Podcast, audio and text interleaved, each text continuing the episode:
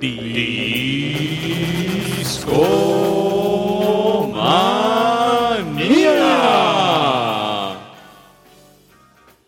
Bienvenidos a su podcast musical de confianza, Discomanía. Discomaníacos, ¿cómo la están pasando? Esta noche estamos tomando la segunda parte de un programa que ustedes pidieron mucho.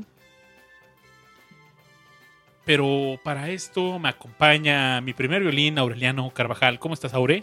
Bastante bien, amigo Babis. Un placer, como siempre, estar con ustedes aquí transmitiendo desde la cabina de Discomanía. Que déjenme contarles, ha mejorado, ha mejorado bastante. Se ha hecho una manita de gato y luce bastante bien. Estamos estrenando cabina dentro de la cabina, entonces es como una metacabina, ¿no, mi querido Babis? Pero muy bonita, muy bonita. Y pues encantado como siempre de estar con ustedes. El podcast del jueves, el podcast musical ha comenzado y esto es Discomanía. Pero también nos acompaña mi querido Babis, el buen Rash, que está de regreso con más energía que nunca. ¿Qué onda muchachos? ¿Cómo andamos? Eh, pues feliz de estar aquí. Y pues me perdí el podcast pasado de Queen. Y pues hay que re- remediarlo, ¿no? Venimos a hablar un ratito de Queen, eso es todo. Y pues a mi derecho tengo a, a alguien que estuvo también presente en el primer podcast de Queen. Nuestro buen amigo Julio. ¿Qué onda? ¿Cómo andamos? Hola, bien, bien. Un gusto estar de vuelta en la segunda parte. Y pues esperemos que esta noche se nos vaya como la, la vez pasada. Julia Cuña regresa a la cabina de Discomanía para hablarnos sobre la palabra de Queen, de Freddie Mercury, de Brian May. Julio, ¿qué se siente regresar a Discomanía? Es, es un gusto estar aquí. Este, pues yo me, me la paso muy bien cuando vengo. Entonces, este, pues para mí encantado de, de volver. Excelente, bienvenido, es tu cabina, tu casa. Pero Aure, ¿nos recuerdas las redes de, sociales de Discomanía para que los discomaníacos se pongan en contacto con nosotros? Seguro, seguro. A ver, vamos a pelotearlas, mi querido Babis. Primero estamos en Facebook. Ahí estamos como Discomanía Podcast. Ahí nos pueden mandar todos sus comentarios. También publicamos cada vez más seguido desde post, post con actividades para que ustedes comenten. Les preguntamos sus discos favoritos. Cada tanto les compartimos una que otra cosa para que ahí nos chequen, acompáñenos en Facebook. Por supuesto, también estamos en Twitter como Discomanía-FM para que no se pierdan eh, todas las actualizaciones de Discomanía por esa red social. Pero también estamos en Instagram, Babis, que cada vez más personas nos siguen por allí. ¿Nos recuerdas cuál, cómo nos pueden seguir en Instagram? Claro que sí, Aure. Estamos como Discomanía-FM en Instagram. Así es, y ahí estamos colocando historias casi diario y mm, varias fotos que nos tomamos ya sea en la, en la cabina o en la bodega de Discomanía o la clásica foto después del show, ahí están apareciendo todo ese tipo de contenidos, síganos por ahí y encantados de que nos sigan. Por último, estamos en Spotify como Discomanía-FM y ahí colocamos nuestras playlists. Cada show tiene su playlist con la música que suena de fondo y en general la que ponemos. Y si a ustedes les gustó alguna canción en particular, pues dense una vuelta y seguro ahí encontrarán sus canciones predilectas. Por supuesto, también nos pueden seguir eh, en Spotify como el podcast. Por supuesto, ahí andamos. Cada show se sube por ahí. Ah, sube, a su vez también se sube en iTunes y en Google Podcast. Lo más importante es, ustedes pueden escuchar este show en vivo, como lo están haciendo ahora Agustín, Macocelote, Corina Rivera, Grisel Ramírez, Aureliano Carvajal aquí presente. Estás, oye, eres omnipresente ahora, estás en el chat y también en el show. Así es, amigo. Raquel de Acuña y Lalo Reyes. Estamos en mixler.com, diagonal discomanía, cada jueves a las 10 de la noche, a veces un poquito tarde, pero estamos al pie del cañón. Hay un botón que dice follow. Si ustedes se registran, cada, les llegará una notificación cada que iniciemos un nuevo show. Acompáñenos, por favor, hay un chat, ahí pueden ahí, si les gusta lo que estamos hablando, si les gusta lo que están escuchando, dejen un corazoncito ahí Y Mándenos amor. mándenos amor, por favor. Estamos muy necesitados. No, no es cierto, pero ¿Qué pasó? Pero nunca hace falta más amor, eso sí. eh, es correcto, Aure. Oigan, esta es una continuación del episodio número 82 de Discomanía que se titula Dios salve a la reina, por lo que esta es la parte 2 Ujú. y que podemos dar un pequeño resumen que contamos en ese show. Pues contamos la historia de Queen desde sus orígenes universitarios hasta justo el, el umbral entre los 70s y los 80s. Nos quedamos con The Game, un gran disco con, con estupendas, estupendas rolas. Nos quedamos en ese disco y también comentamos un poco acerca del tour de, de ese disco, The Game Tour, que como seguramente ustedes saben, los lle- llevó a la banda a Sudamérica. Entonces, varios países disfrutaron de Queen completamente en vivo en los estadios. Y México no se quedó atrás, amigos, eso lo cual es bastante genial. México recibió a Queen cuando vinieron a Puebla. Y por ahí estuvimos contándoles todas las anécdotas y demás aventuras de la banda en México. Nos quedamos justo en ese en esa parte de pues de la historia de Queen, pero les prometimos que íbamos a dedicarle un espacio a una de las canciones pues posiblemente más emblemáticas de la banda. Me refiero a Bohemian Rhapsody, esta canción que salió en A Night in the Opera del 75. Mm, No es la canción que cierra el álbum, es la penúltima, pero mm, creo que mm, para muchos es la canción de Queen. ¿Tú qué opinas, mi querido Julio? ¿Sí que dirías que Queen igual a Bohemian Rhapsody, digamos, al menos para el colectivo? Sí, in- inmediatamente cualquiera que escucha Bohemian Rhapsody este, piensa en Queen. Y pues sí es muy, muy curiosa la historia. Eh, Ujú. Bueno, ahorita creo que tú vas a... ¿Tenías preparado algo? Sí, pues preparamos. eh, hay, varios detalles acerca de, esta, de esta canción. Por un lado, es, es una canción que les tomó varios, varias semanas. O sea, el, hecho mismo de la grabación tomó un, un- buen rato. Y la complejidad de la rola también es bastante destacada. De entrada, mm, tendremos que irnos pues al título, ¿no? Bohemian Rhapsody alude naturalmente a pues a, las- a las rapsodias, una pieza musical muy popular en el siglo XIX, traída al mundo por Franz Liszt, que consistía, bueno, que consiste más bien en, es una pieza musical toda corrida que va contando una historia. Es por supuesto, se pueden ima- im- imaginar una pieza de una extensión considerable, en donde se van contando distintos pasajes, siempre todos pues vinculados, ¿no? Posiblemente ustedes recuerden la famosa Rapsodia húngara, que es de Liszt, y para muchos esta es como la principal conexión entre pues lo que se hizo en el siglo XVIII y lo, y con lo que hicieron pues los chicos de Queen en el siglo XX. En esta suite, en esta suite la podemos dividir, bueno, dura seis minutos y está dividida en varias secciones así como muy, muy, muy claras, ¿no? Tenemos nuestra intro, tenemos un segmento de balada, hay un pasaje operístico, luego de pronto se ponen bien locotes y se van a una, a una parte de, de hard rock con ahí los guitarrazos de Brian May y termina con una, con una coda.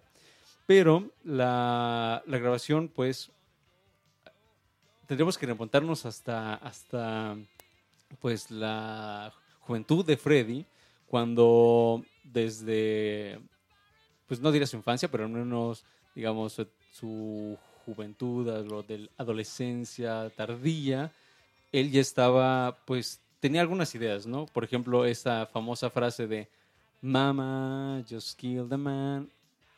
Él ya la tenía desde, pues, mucho antes que posiblemente se uniera a, A Queen. a Queen, ¿no? Exacto. Y mm, esto es bastante importante porque cuando se comienza ya a grabar la, la- la canción, lo que muchos de ellos dicen es, pues grabamos tantos pedazos aparte que la primera vez que la escuchamos completa fue así como, ah, o sea, así quedó todo, ¿no? Después de, de tantas, de tantas secciones, ¿no? Mm, Babis, ¿tú recuerdas eh, cuándo, comenzó, cuándo comenzaron las grabaciones? Creo que fue en... 1975 quizás. Ujú, en agosto, ¿no? Y lo que sucede por ahí es que se grabó en, en varios estudios. Comienza, se, comenzó, se comenzó a grabar en el estudio número uno de Rockfield. Mm, ahí hubo un- un- un- unos ensayos y luego se mudaron a cuatro estudios más. Uno es el Broadcast, uno es el Sam East Studios, el Scorpio Sound y en los Wessex Sound Studios. Todos estos eh, espacios se fueron utilizando para grabar distintas partes de, la canción, pero lo que sí tenemos que hacer hincapié es que Freddy era el que estaba así como dirigiendo todo, ¿no? Incluso se decía que pues los otros miembros de la banda contaban, no, pues Freddy todo el tiempo tuvo el concepto de la, de la canción desde pues mucho antes, ¿no? Y él era el que estaba como ah, coordinando todo. Sin embargo, pues también hay em, partes en donde otros miembros de la banda colaboraron. Por ejemplo, ah, los dos, las dos secciones de guitarra pues fueron completamente eh, Brian May. trabajadas por Brian May, ¿no? Entonces, digamos que tampoco es así como, ah, solo, solo, solo Freddy. Lo más interesante es que es un trabajo tan, tan producido um, que tomó, como ya les mencionaba, al menos unas tres semanas y que en algunas secciones se llegaron a hacer hasta más de 180 overdubs, ¿no? Entonces se grababa y se grababa encima y encima y encima, ¿no? Mm, Sí, es- la, la- la cinta, después de, de tanta grabación, quedó transparente. Entonces este, decía Brian May que no, no sabían cómo podían este, tocar eso, Ajá. este, porque quedaba todo transparente. Oigan, algo súper chido de esta canción es que Freddie Mercury tuvo que grabar tres tonalidades de su voz por separado. Así las juntó y formó la melodía. Un- algo bastante chido es que si la escuchan con audífonos, los tonos agu- agudos los van a escuchar de un lado mientras los graves del otro. Experimentenlo. Sí, y una cosa curiosa de- del nombre del álbum, ¿Mm? este, bueno, en Rockfield Studio es un estudio en medio de la nada, es prácticamente una granja, y pues ahí se quedaron los miembros de- del grupo, y, eh, no tenía nada que hacer en la noche, prendieron la tele, y lo que estaba pasando era una película de los hermanos Marx, Ajá. y pues, justamente es A Night the Opera. Entonces, después de eh, rebotar, este, ¿cómo le ponemos al álbum? Es- pues se les ocurrió ponerle como el nombre de la película. Entonces es, es por eso, ¿no? Que, este, que se llama así el álbum. Sí, sí, sí. Y mm, creo que como, como ya ahora que mencionas eh, el título del álbum, es bien valioso destacar que esta canción viene directamente influida por el interés de Freddie Mercury por la ópera. Él siempre se declaró fan de la ópera y siempre dijo que eh, no solo era pues parte de, de su inspiración, sino también de como de sus raíces, ¿no? Entonces, ah, de alguna manera, pues él está haciendo esta mini ópera en estos seis minutos mm, con una historia bastante, interesante. Ahora, hay que decir lo siguiente. Como tal, Freddy nunca, digamos, con declaraciones y demás, nunca, nunca dijo así, ah, no, pues Bohemian Rhapsody significa tal o cual, ¿no? Entonces, eh, lo que ha sucedido es que con los años, um, distintos, desde catedráticos hasta estudios musicólogos y demás, pues han intentado darle como un sentido, mm, digamos, más, más allá de lo evidente. Entonces, por ahí yo me, estu- me- me estuve dando una vuelta y resulta que hay, mm, o sea, si ustedes se ponen a escuchar esta canción, la recomendación sería que tengan así al lado impresa o bueno, al menos en una pantalla, eh, pues la letra, porque sí es una, una canción que de alguna manera eh, nos va guiando por los distintos pasajes de la canción. Son seis partes. Así, por ahí empezamos. Y lo que muchos consideran es que la primera parte, cuando, no sé, tan pronto empieza esta canción, Pianito, ¿no? escuchamos esta, estas primeras voces y la interpretación es que está, están hablando Los Ángeles. ¿por qué están hablando Los Ángeles? De pronto hay una otra, una segunda voz de este jovencito que nos habla de que es un poor boy. I'm just a poor boy, etcétera, etcétera, ¿no? Lo interesante aquí, y do- donde lleva la interpretación de todo esto, es que, de acuerdo con varios estudiosos, está haciendo referencia a un mito medieval. El mito medieval que me refiero es del doctor Fausto, cuando hace aquel mítico eh, pacto con el diablo para pues, recibir conocimiento, eh, fama, fortuna y demás. ¿no? Al final de, de esa leyenda que pues muchos este, escritores llevaron pues al teatro, incluso Goethe, que es posiblemente la obra más conocida, pero esto ya lo hacía, no sé, Christopher Marlowe en Inglaterra, etcétera. Eh, al final Fausto se redime y va al cielo, ¿no? Para- o sea, obviamente estoy haciendo como un resumen del resumen, ¿no? pero eh, el- este pacto sucede, Hombre, sucede en, Bo- en Bohemia. Claro. Entonces, eh, ahí están haciendo esta, esta unión y esta primera parte de, de la canción, pues, alude a este joven que no le tiene miedo a la muerte. Por ahí ah, dice que el viento no le hace nada. Ah, o bueno, no, no es que no le haga nada, sino pues no, que no le no, importa, no, ¿no? no. Ajá, es así como, pues, para donde vuela el viento, pues a mí no afecta. Lo que sucede es que esta frase era utilizada en muchas óperas justo del siglo XIX, cuando se referían así como a cuando ya el alma va al cielo, ¿no? Ah, entonces, en este caso, pues así dice, ah, pues a mí no me afecta porque yo ya hice un pacto. Lo que sucede después es que, ah, pues la jugada no le, no le vino tan bien, porque resulta que por ahí dis- le disparó a alguien, ¿no? Ahí estamos llegando a la segunda parte, ah, cuando está hablando con su mamá, el clásico, mamá. I just shoot a man. Exacto, exacto. Y esta parte también está aludiendo a, la- a las óperas de, de la época, ¿no? Por supuesto, refiriéndome al siglo XIX.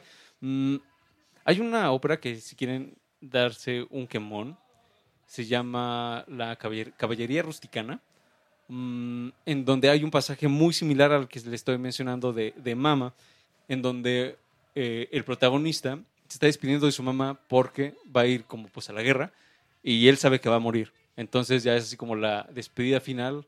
mm, y pues ya, ¿no? Es decir, sus horas están contadas y se despide. Y justo hay secciones en donde se hace énfasis en el mama. Bueno, obviamente no es así el mama de, Freddie Mercury, pero sí es un mama refiriéndose pues obviamente a la despedida materna. Y ahí es donde entra eh, la guitarra de Brian May después de esta sección, que para muchos es considerados como la voz de la madre.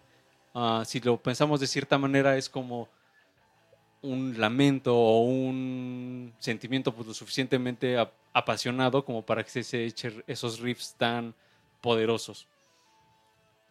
Luego llegamos a la parte de la de la ópera como tal.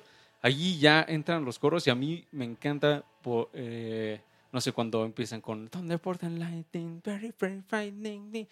Ah, que eso yo me lo puedo imaginar fácilmente con un coro atrás en un teatro, ¿no? Ujú. Eh, Galileo. Galileo. Galileo. Se graba. Mamma mía, mamma mía. Mamma mia, let me go. Yes, Beelzebub, set them for a sight for me. For me.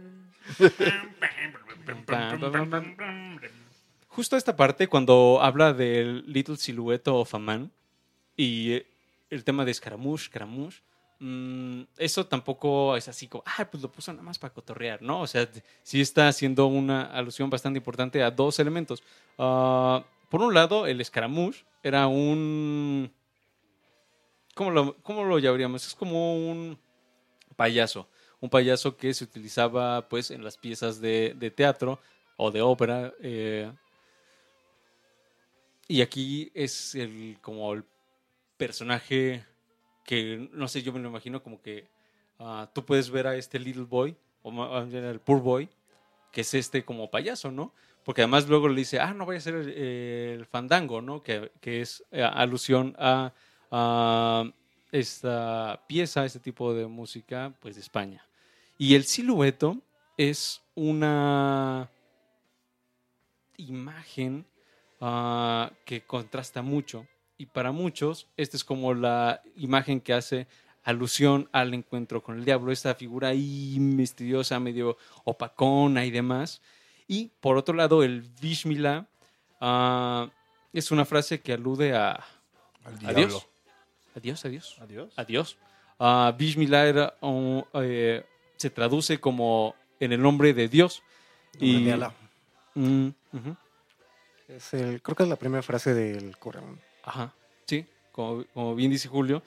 eh, llega la, la parte de, del diablo, que posiblemente ustedes recuerden con aquella increíble parte que dice, So you can stone me and spit my eye. Ahí es donde está hablando el diablo, ¿no? Ah, estamos frente a un juicio, el juicio del muchacho que acaba de matar al sujeto, pero que, digamos, hace este pacto y pues se quiere salvar, ya le dio miedo um, y de pronto habla el diablo, ¿no?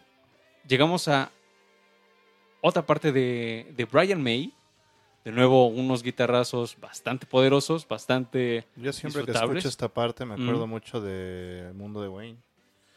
El headbanging ma- machine en la película en el auto. Exacto, exacto. Y de hecho, como, como dato curioso, cuando después de esta película, las ventas de, o bueno, como single, eh, canción. pues Sí, se sí. volvieron a trepar, así de tan popular que es justamente esa escena. Sí, incluso más que, que en, que en, eh, la, la época original, Ajá. en 1975. Sí, sí, sí. Ese, pues fueron varias veces más, ¿no? Con, con Wayne Ward. Y justamente esta segunda parte de, de Brian es considerada como ah, el otro diálogo de la madre, que está pues intentando pues salvar a su hijo de alguna manera, ¿no? Y llegamos por último al outro, a la despedida de la canción, en donde escuchamos el clasiquísimo Nothing really matters, nothing really matters to me ah, como una manera de redención. Al final, el poor boy se sale con la suya, se va al cielo y Anyway, the wind blows. ese viento que al principio pues no le hacía eh, Daño. daño, digamos por la medio altanerez de, ah, pues hice un pacto, estoy chido, pero después de este eh, juicio y demás, ah, pues ya el, el pacto, digo, el viento tiene otra, otro significado completamente diferente, ¿no? Que es, ahora sí ya se va, Ascendí al cielo. se va al cielo y se sale con la suya. A mí, cuando, cuando estaba investigando acerca de esta canción, pues definitivamente eh, me llamó la atención lo compleja que puede ser, o más bien lo compleja que es.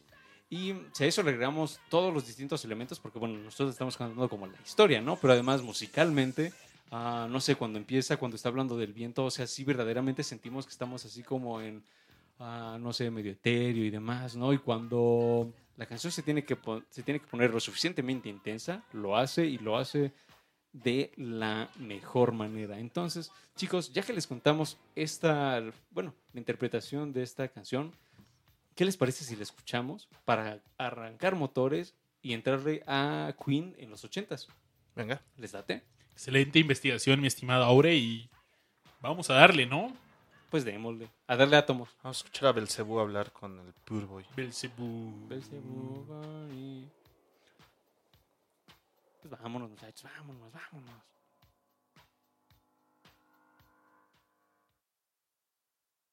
Is this the real life? Is this just fantasy? Caught in a landslide, no escape from reality. Open your eyes, look up to the skies and see. I'm just a poor boy. I need no sympathy. Because I'm easy come, easy go. Little high, little any way the wind blows doesn't really matter to me. To me.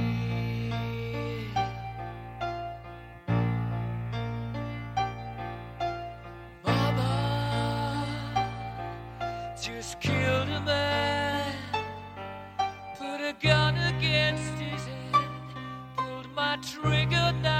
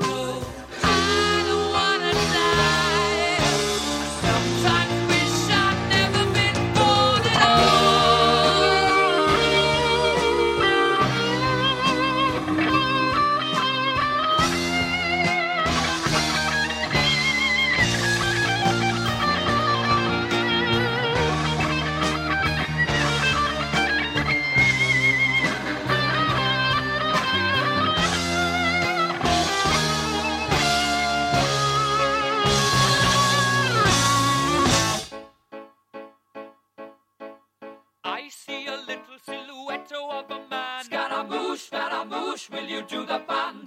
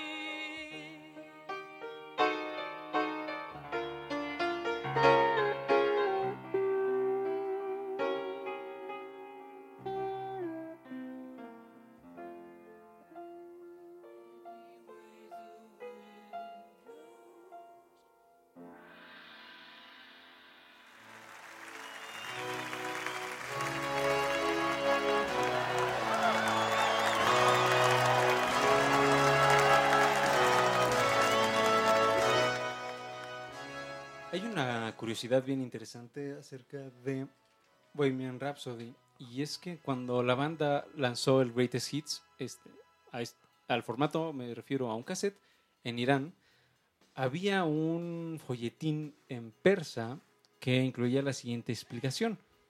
Ahí les va.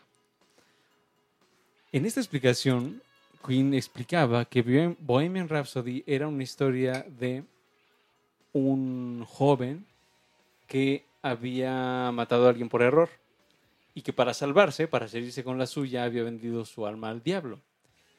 Una noche antes de su ejecución, decide buscar redimirse y le llama a Dios y por eso está el famoso Bishmillah. Y con la ayuda de los ángeles recupera su alma y pues se redime, ¿no? Entonces, curiosamente, esto sí es como un, un, no sé, una- un artículo como de colección, ¿no? Porque solamente salió en Irán. Ah, y no lo dijo Freddie Mercury, sino que aparece como un statement de Queen en general, ¿no? Pero creo que está, eh, está bueno comentárselos para que cerremos esta idea de Bohemian Rhapsody con esa curiosidad bastante interesante. Estamos en los ochentas. Ya terminaron los, los tours de, de Game. Y mm, la vida de los chicos era bastante loca en, esa, en esos inicios de los ochentas, ¿no es así, amigos? Había decaído, ¿no? Un poquito este, la popularidad de Queen porque pues había entrado el punk a la escena musical, entonces hubo como, de hecho en revistas y cosas por el estilo, los tiraban ya de, de obsoletos y Ya fueron esos sí, muchachos, esos ¿no? Ya. muchachos ya murieron porque pues, Pues seguían fue tocando. como una mala época para... ¿Cuántos álbumes duró esto? Fueron algunos, ¿no? Pues, digamos, eh, la- es que la etapa más conflictiva para ellos es cuando se van a grabar a Múnich. Sí, Ah, es. Eh, ajá. eh, hay hay un, un, eh, estudio de grabación en Múnich, que es un sótano en un, en un hotel.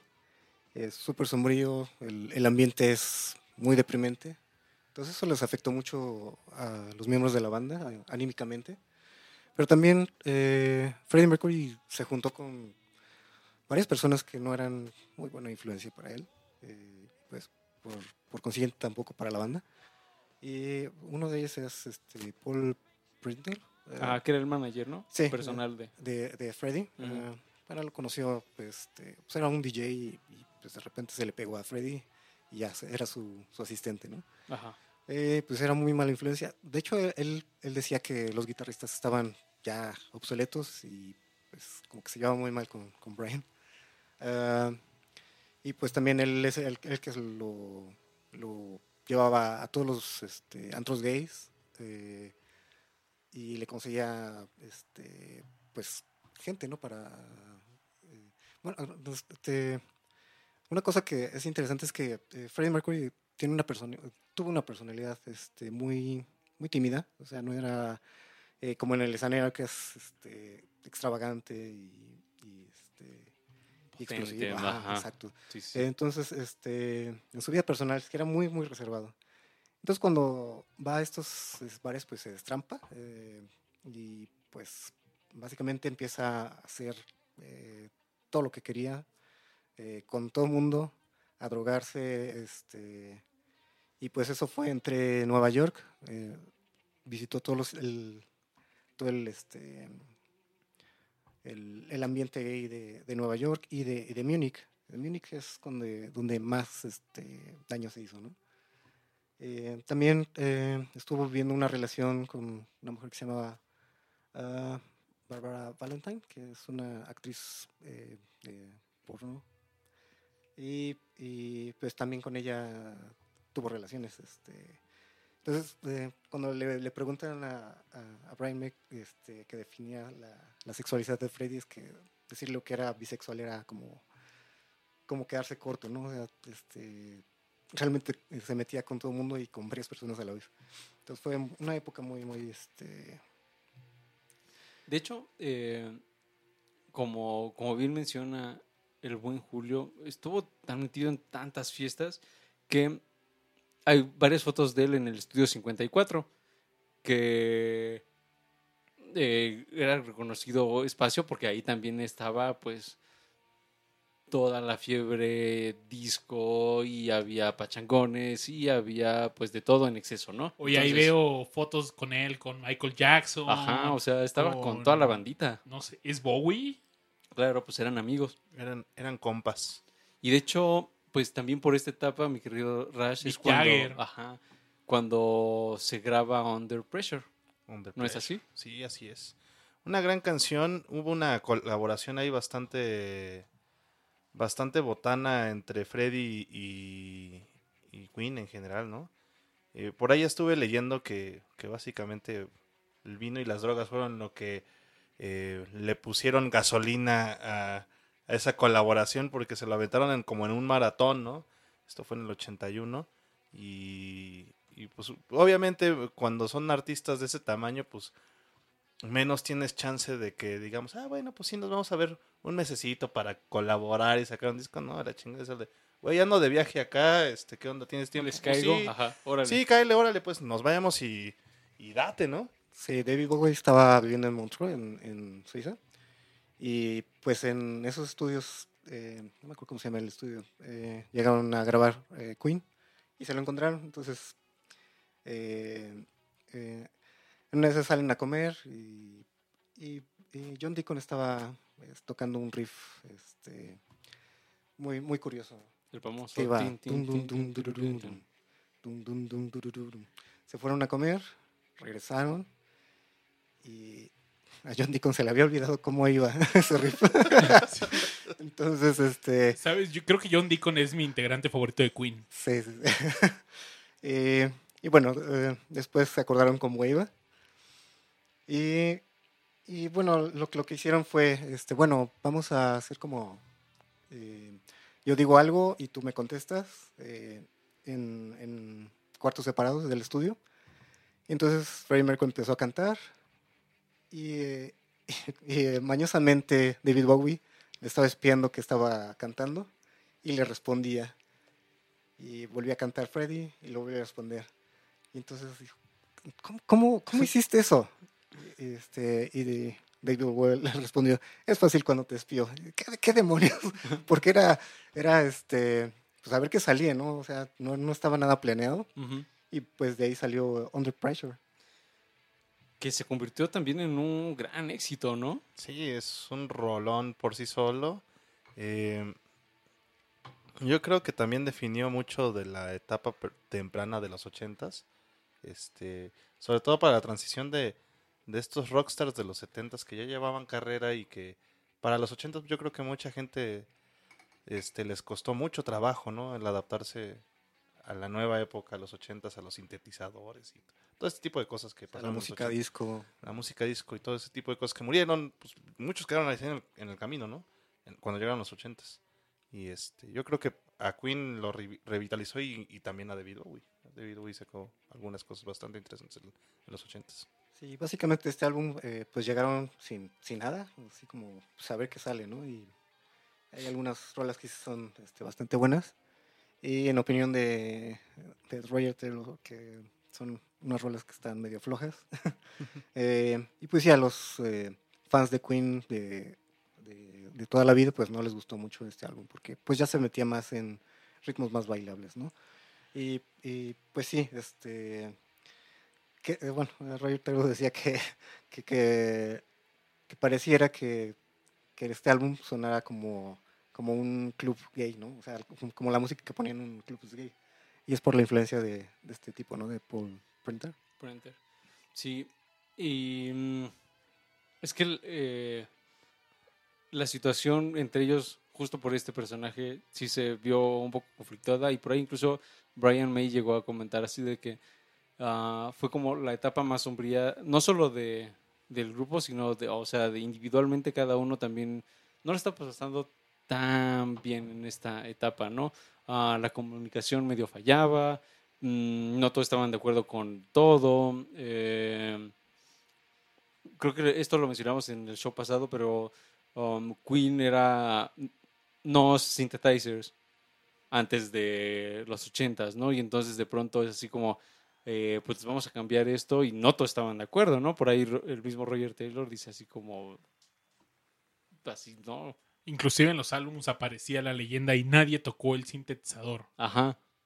Y pues están llegando, es una etapa de cambios y esta canción de Under Pressure aparece en un disco que se llama Hot Space. No sé si quieran hablar eh, primero de el soundtrack de Flash Gordon, que de hecho sale antes.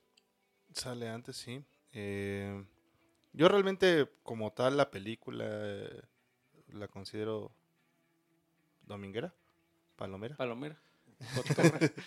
Este, está cotorra para verlo una vez y, te olvidas. Pero el soundtrack está muy bien hecho. eh, la verdad es que le echaron muchas ganas. Sobre todo, bueno, si mal no recuerdo, Fre- Freddie Mercury fue el que más como le quiso meter galleta al proyecto. Y este. Y de hecho se nota mucho en todo el, el ritmo como white gospel que tiene Queen en esa época viniendo, pues, por ejemplo, del Bohemian Rhapsody, cosas por el estilo, que es como múltiples voces cantando como si fuera coro de iglesia, ¿no? Este, pero pues, son por hombres blancos, por eso White Gospel. este, y, y se ve reflejado muy bien en el estilo futurista de principios de los ochentas, eh, que también era algo que se manejaba mucho en aquella época, ¿no? O sea, estas imágenes, este, eh, ¿cómo, ¿cómo decirlo?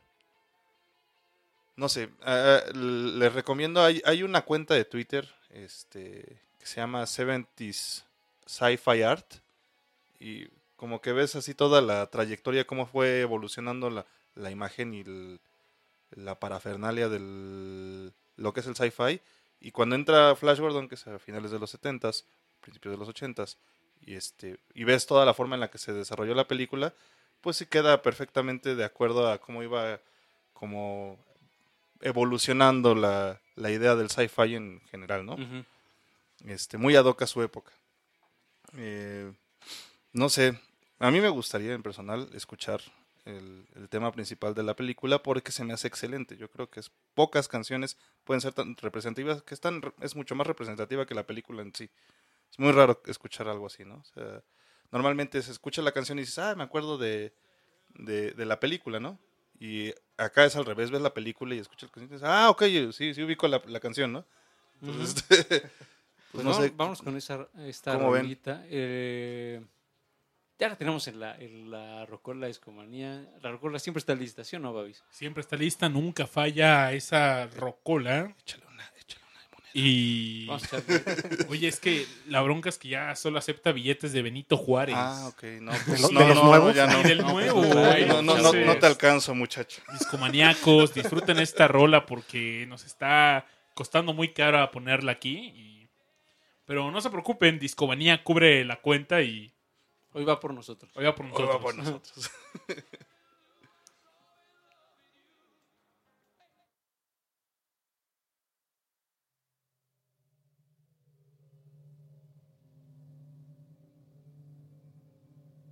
I'm bored. What plaything can you offer me today? An obscure body in the SK system, Your Majesty.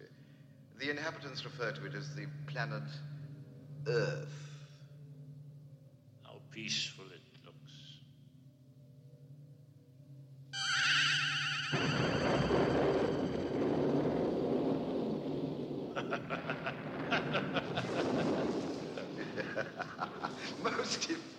Your Majesty. Will you destroy this uh, Earth? Later. I like to play with things a while. Before annihilation.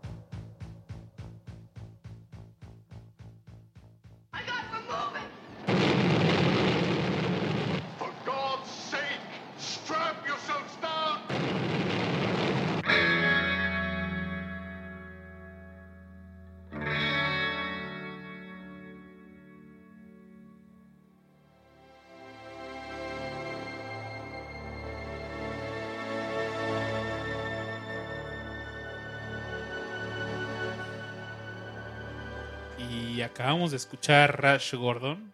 Oh, Savior of the universe. Gordon. Tun, tun, tun, tun. Soy el salvador del, del universo, chavos. Sí que lo eres. Jugador de fútbol americano. Ni siquiera, ni siquiera los guardianes de la galaxia. Porque ellos eh, son de la galaxia. Yo del universo, muchachos. Aguas, ¿eh? Aguas abusados. Shadows Brothers. Aguas. Pero la verdad es que, bueno, me gusta mucho esta canción. La disfruto mucho cada que la escucho. Y este, muchachos que nos están viendo en Instagram, por favor, Estamos en vivo en Instagram. ha- hagan el favor de escuchar esta rolísima porque la verdad es que nunca se van a llevar una decepción cuando la escuchen.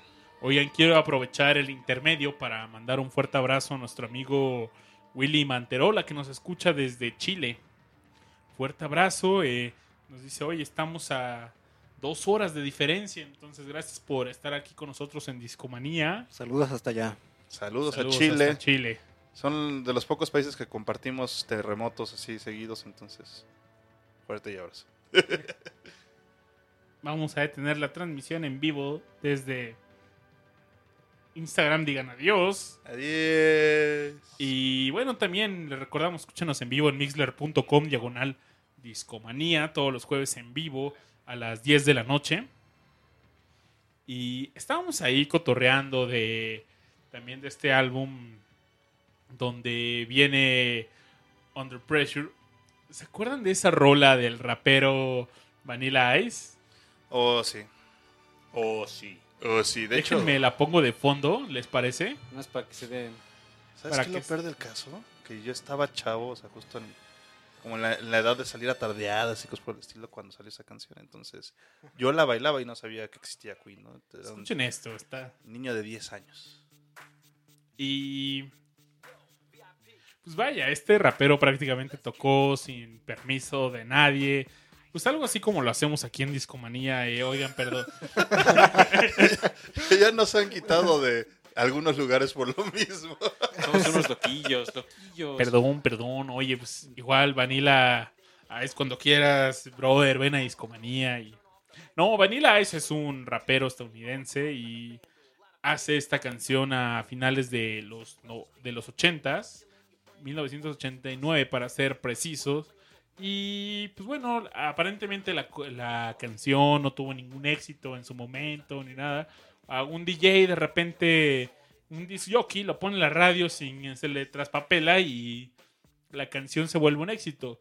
Claramente es eh, la línea de bajo de Under Pressure y con una ligera variación. Cuando la entrevistan dicen, no, pues sí la cambié, ¿no? Y sí, solo le mete ahí una nota y... Entonces le mete una más y...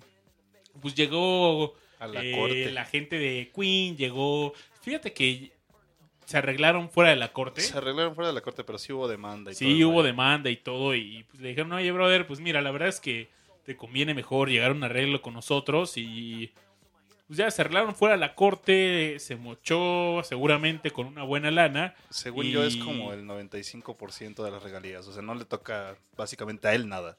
Pues es que toda la rola Es- es esta línea de bajo, ¿no? Que John Deacon en algún momento hizo, se le olvidó. imagínate, si a John Deacon se le hubiera olvidado totalmente esta línea de bajo, esta rola no existiría. Exacto, sí. ¿O qué, qué sería de Vanilla Sky? O sea, ¿Qué sería de las tortugas ninja? Go ninja, go ninja, go, go ninja. Oye, ¿les gusta Vanilla Ice? A mí la verdad es que sí. No, Sinceridad y todo, sinceridad y todo. soy sincero, no. Choco Sí, Roll. Choco Roll. Cotorro, No, cotorro. pero no, no es de Vanilla Ice. Pum. Entonces también se la robó. Pues no es de él. ¡Pum! Según Oye, yo- oye, hay varias cosas que he descubierto en Discomanía. Primero, que... Dale, dale. No, no, no, sigamos, sigamos. Sí, vamos con otra cosa. Sigamos, sigamos. Y estamos en un disco que para muchos es el, dis- el álbum más flojo de Queen. Estamos hablando de Hot Space, que salió a la luz un 21 de mayo de 1982. Se publicó en el Reino Unido gracias a EMI Records y en Estados Unidos lo publicó Elektra. En general, em, si tuviéramos que mencionar los, los géneros que hay en este disco, pues podemos mencionar el dance, el pop, hay algo de funk, ah, algo de disco, por supuesto, pues están al lado, ah, y también un poco de rhythm and blues. Por supuesto, en este disco es donde aparece la genial colaboración de Under Pressure. Mm, O sea, a mi gusto es la única canción que se rescata del disco. O sea, no- exactamente. no, hay más. Sí, yo estoy de acuerdo. Julio, ¿tú qué opinas? Eh, bueno, hay un, bueno, un dato curioso eh, y una experiencia personal. Mm, Eh, este disco pues es como muy bailable, muy eh, alegre entre comillas. Pero si lo escucha uno en un, un, este mood eh, eh, pues tristón, sí se escucha bastante oscuro. O sea, sí, yo, yo lo escuché este, cuando estaba así como medio baj- bajoneado y no, sí, sí se nota como toda, toda esa Tensión tensión ¿no? que había. entre ellos. Sí, Sí. de acuerdo, de acuerdo. Y, y bueno, eh, David Bowie intentó hacer este, otra colaboración con ellos, pero es muy exigente David Bowie cuando saca canciones. Y, y hay, hay una canción que sí, sí llegó al álbum, a- a Hot Space, que se llama Cool Cat, pero a, Da- a David Bowie no le gustó cómo quedó, entonces este, pues quitaron su colaboración. ¿no? Por ahí la tenemos, ¿no, Julio? Igual la podemos escuchar al final de esta sección. Sí, es este, una rareza que tengo por ahí eh, y pues sería este, buena idea eh, eh, pues sacarla al aire para que los discomaníacos la conozcan. Sí, el buen Julio Acuña llegó. Oigan, tienen que escuchar esta canción, Cool Cat. Y. Pero, ¿sabes qué? Esta semana estaba escuchando justamente este álbum. Y como ya lo mencionaron, la banda lo categoriza como el peor álbum de Queen. Así ya, calzón quitado. A mí me gustó. Sí, es, es bueno. Con, Me gustan esos sintes que tiene y es muy distinto a cualquier otro álbum, entonces me late ese juego. sí, se la jugaron en, en ese aspecto. Yo creo que fue una apuesta que al final del día no ganaron. Exacto. Sí. es un hecho. Este, digo, también estás hablando de una gran banda, entonces, pues, Sí, un digo, es algo malo, pero pues hay cosas peores. Siempre va a haber cosas peores cuando tienes una banda de este tamaño, ¿no? Sí, exacto. Este álbum también marca algo importante en la historia de Queen porque va a ser el último álbum, eh, o bueno, la última et- etapa en donde Queen va a tocar en vivo en Estados Unidos. Después de aquí, ya nunca más van a tocar en varios otros venues, pero no volvieron en Estados Unidos. Y esto es muy importante porque, am, como bien mencionaba Rush, eh, sus ventas ya venían a la baja y esto fue aún peor, al menos en Estados Unidos. De hecho, en Inglaterra les seguía yendo bien. Es más, en Europa en general las ventas eran bastante positivas. Pero cuando a una banda le quita a Estados Unidos, que es así como el gran mercado, pues definitivamente va a afectar a los números en general, ¿no? Y Queen, por supuesto, sí vio definitivamente afectados su- sus, sus cuentas mm, después, de sus, después de estas últimas presentaciones. Mm, luego de trabajar, pues, pues varios años juntos, lo, ellos habían, dijeron lo siguiente, bueno, eh, esto para que se den una idea de cuándo es, es en el 83, dicen, ya no vamos a tocar shows en vivo. Ah, y se fueron a grabar. No les gustó Múnich. La experiencia había sido lo suficientemente eh, complicada como para que desearan volver ahí en un rato y se van a Los Ángeles. um, a- en, ¿cómo se llaman? Los Record Plant Studios de Los Ángeles y ahí la pasaron pues bastante mejor. El clima estaba un poquito más soleado. Sí, de un ambiente este, frío y sombrío a el calor de Los Ángeles, ¿no? Así es. La pasaron más, más a gusto. Esto es en 1984 y mm, no sé si, si Julio ah, nos quieres comentar un poco acerca de... Es justo por estos años cuando Freddy contrae Pues la poderosa enfermedad. Sí, bueno, el- bueno, pues él decía que básicamente lo hacía con todos y todo contra todos, ¿no? y, y tenía como sospechas. Eh, incluso deja a este, Barbara Valentine en Múnich Ujú. sin, sin decirle nada, ¿no? O sea, se va a Londres y pues la deja ahí. Y eh, hay una anécdota que dice que estaba en el baño, se cortó y le dijo, no, no entres, no entres, como que todo paniqueado porque ya sospechaba algo. No se había hecho la prueba, pero parece que ya sospechaba que, que había algo raro, ¿no? Ajá.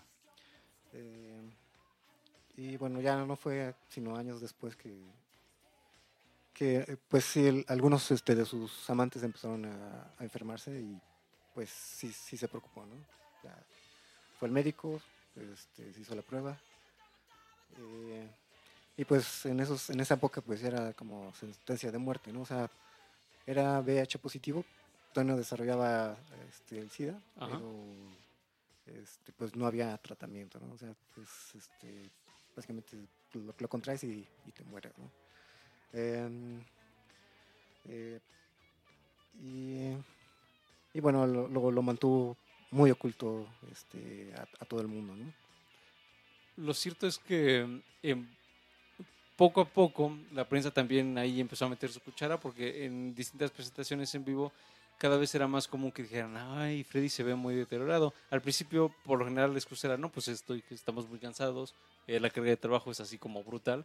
Ah, y así se la, fueron llevando varios años hasta que pues fue, era evidente que pues algo estaba mal. Pero bueno, en 1984 la cosa no, no, Mi no año de estaba tan mal. nacimiento. En el, el cumpleaños de Rush, bueno, no en el cumpleaños de Rush, pero al menos en el año, Su natalicio. en el natalicio de Rush, Mi natalicio. Queen saca un disco que es bastante bueno, se llama The Works, y en la portada salen ellos eh, sentados viendo a la cámara. Es una portada bastante sencilla. Mm, Sí, en The Game aparecen parados y en The Works Ajá. sentados. sentados Una onda muy Warhol, ¿no? En el Hot Space y de eso pasaron a... a la sencillez de... Un- Una foto en blanco y negro, sentados todos. Así es, así es. Y por ahí lo que se menciona, o bueno, lo que ellos mencionan de este álbum es que ah, como vieron y notaron las críticas de justo el Hot Space, dijeron, no, pues aquí vamos a, a- a retomar lo que sabemos hacer mejor, ¿no? Que es sacar los guitarrazos, ah, echar el, el hard rock, el hard rock, el hard rock, el pop rock y Y esta canción que estamos escuchando de fondo que es magnánima, se convirtió en, en un gran éxito. un gran éxito. Esta la compuso el hijo de Roger Taylor. bueno, no, pero este, fue un- una frase que dijo él. Y, este, y se Mm. quedó. Radio Gaga. Si escuchamos esta rola, Sí, vámonos, Sí, vámonos. vamos, vamos.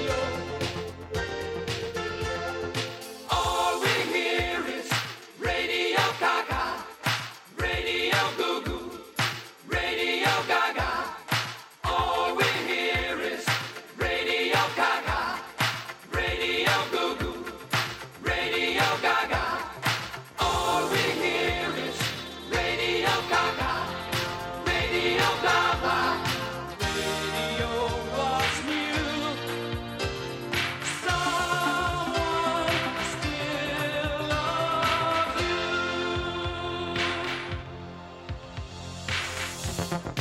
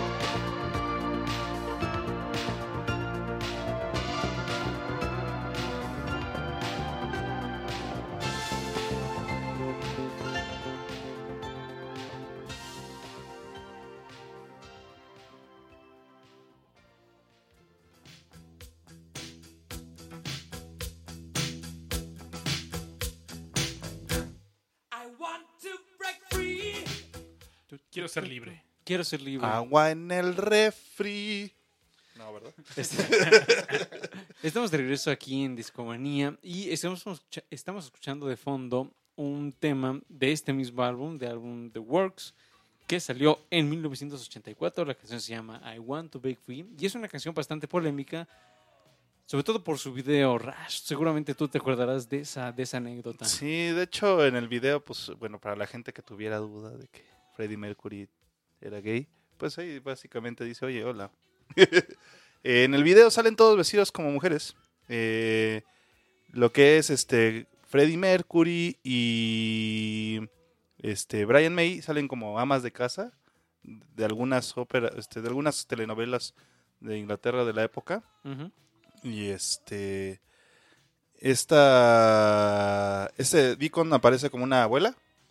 Y eh, Taylor aparece como una colegiala, ¿no? Y pues el tema principal al principio de la canción, o sea, en los primeros minutos de la canción, este, pues es como esta idea de que están hartas de estar como en esta situación cotidiana, eh, aburrida, y pues quieren salir y ser libres, ¿no? O sea, cambiar su estilo de vida.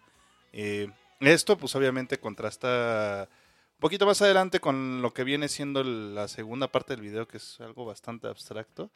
Una, la, en- la segunda parte, pues es como, como que están en una mina, si lo quieren ver así. Y pues Freddie Mercury anda casi pues, sin, sin playera. Como y fauno. Ajá. Y acá sí toca, así rompiendo roca, casi, casi, ¿no? Muy masculino él, ¿no? Entonces, la contradicción de, de la primera parte es esa, ¿no? O sea, pues en la primera parte sale como mujer y de repente, pues porque se va a una mina, ¿no? Y acá como si quisiera verse más machote. Eh, y bueno, la, la producción del video eh, en general, pues cuando salió el video a la, a la luz pública, pues obviamente alzó muchos, Por supuesto que hizo ruido. mucho ruido, mucho ruido, porque pues cómo vas a ver a, a hombres vestidos de mujeres y acá limpiando la casa como... de hecho, pues salen acá con...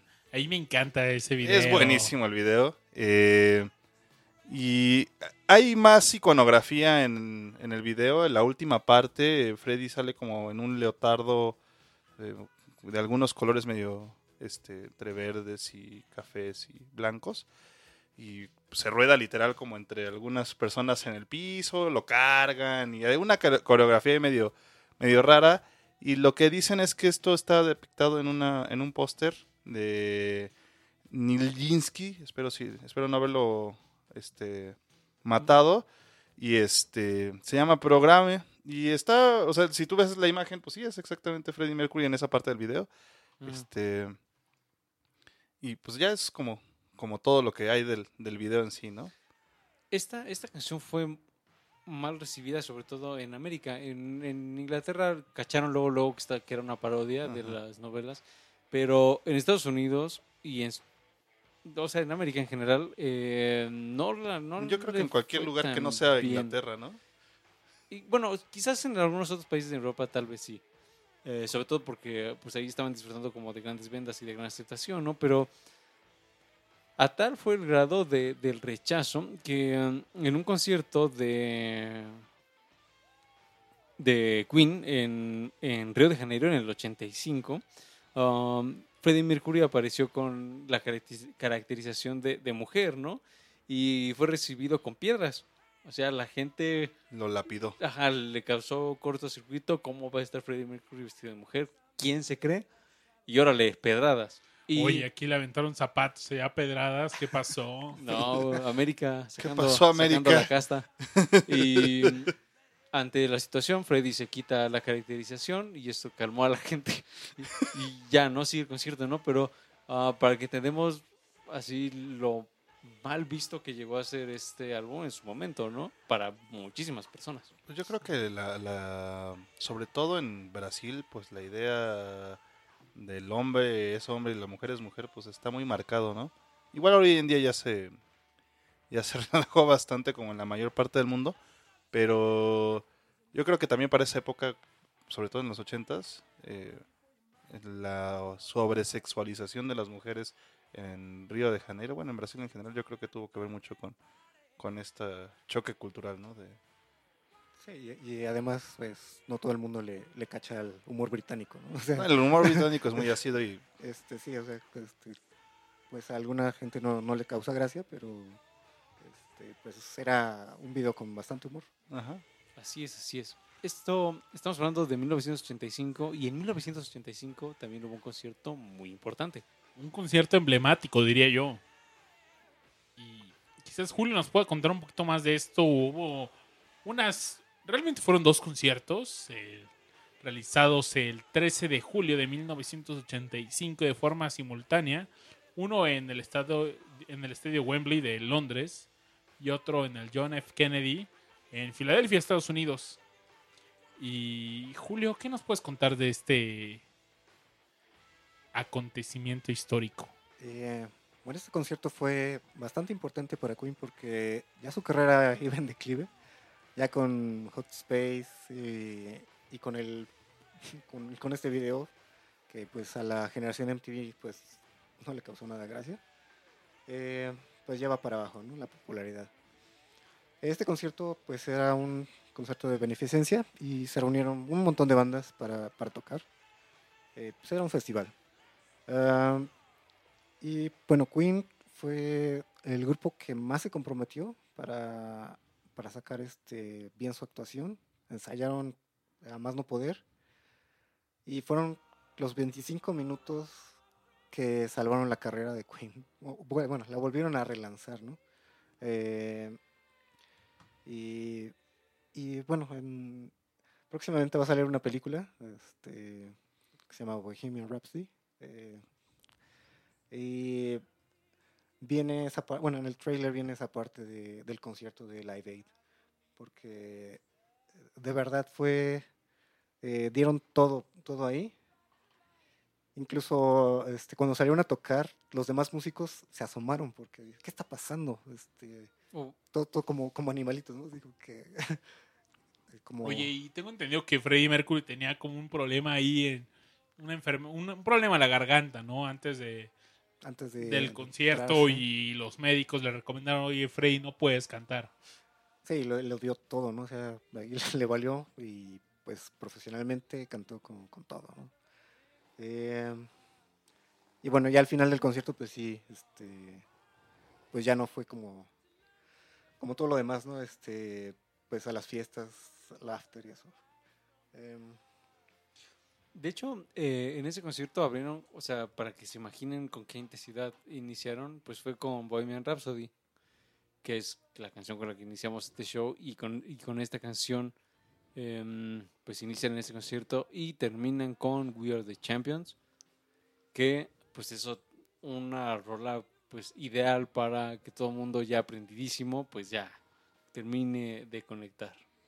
sí, pues básicamente se robaron este concierto. Sí, sí, sí. Sí, Que la- quedó re bien. Lo mejor es que pues, después les viene David Bowie. O sea, en el, en el, la- la- el- el schedule, por decirlo así. Después viene David Bowie, The Who, Elton John y regresan después Freddie Mercury y Brian May a tocar Is This the World We Created? sí, ya en la noche. Ya en la noche. Más tarde hacen una encuesta y el público mencionó que la actuación de Queen fue el mejor show de rock de todos los tiempos, logrando el 79% de los votos. Y... O sea, fue casi unánime. Ajá.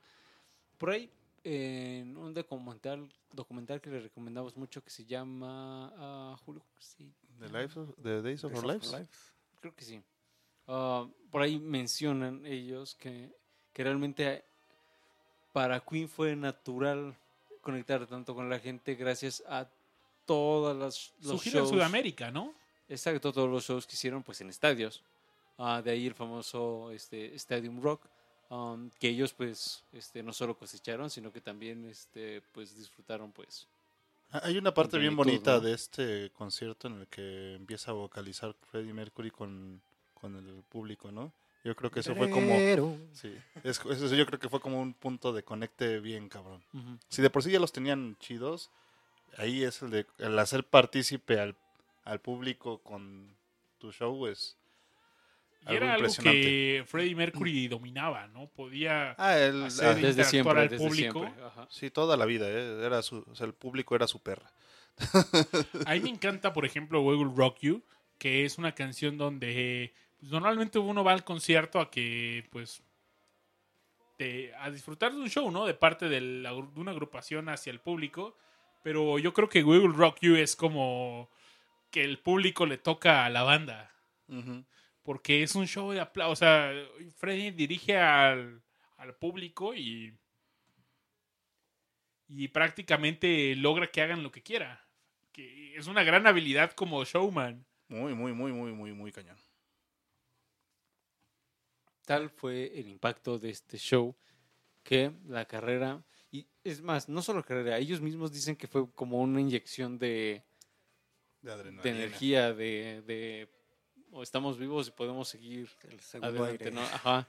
El famoso segundo aire les llega después de este concierto. Y vámonos con el siguiente disco, que es un disco que sale en el 86, cuando yo nací.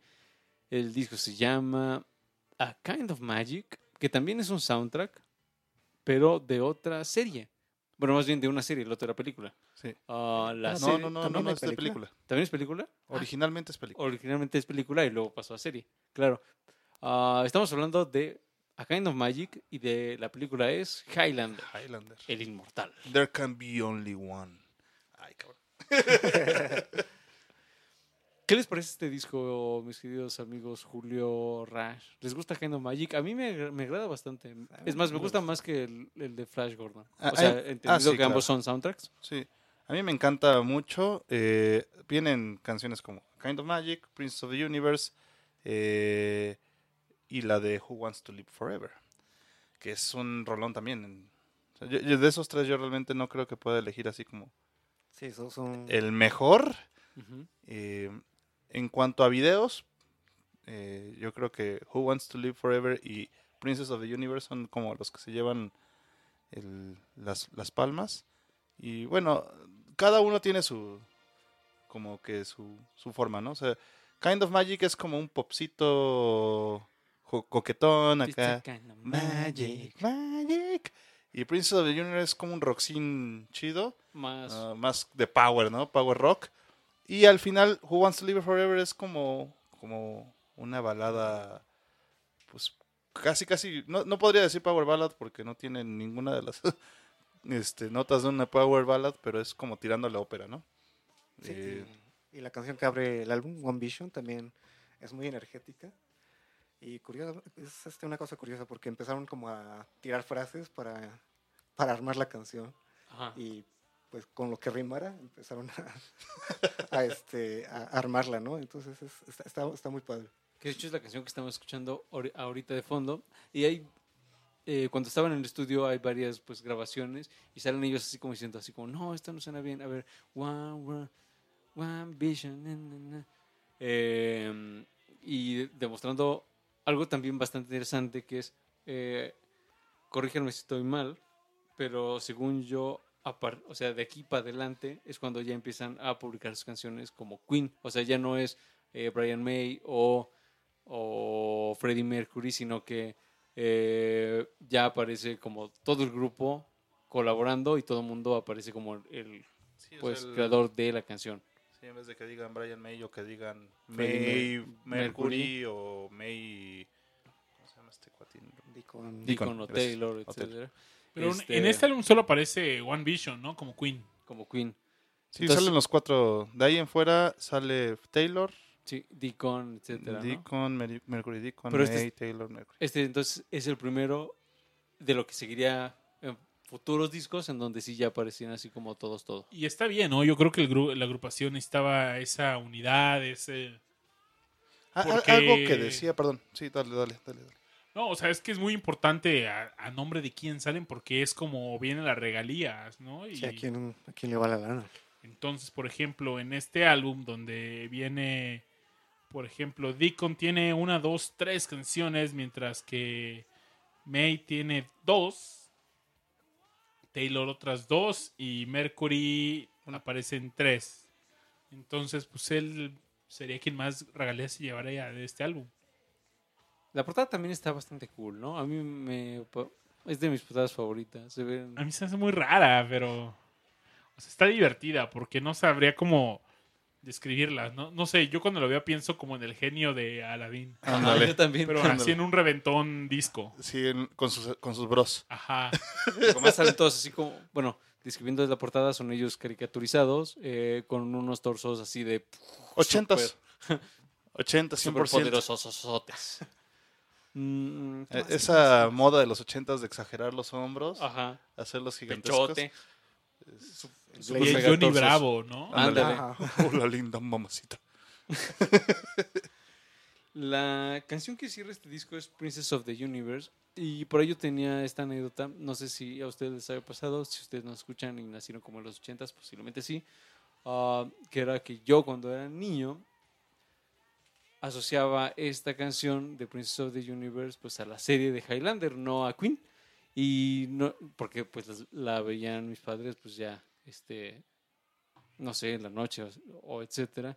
Y mm, pues asociaba esa canción con, pues, con la serie de Highlander. De hecho, por, Yo la que- asocio a la película, porque la película también sale en los ochentas, Ujú, en el 86. 86. Y este, digo, aunque no es el soundtrack oficial de la película, pues es el soundtrack, no oficial de la película. Exacto. eh, pues a mi papá le encantaba.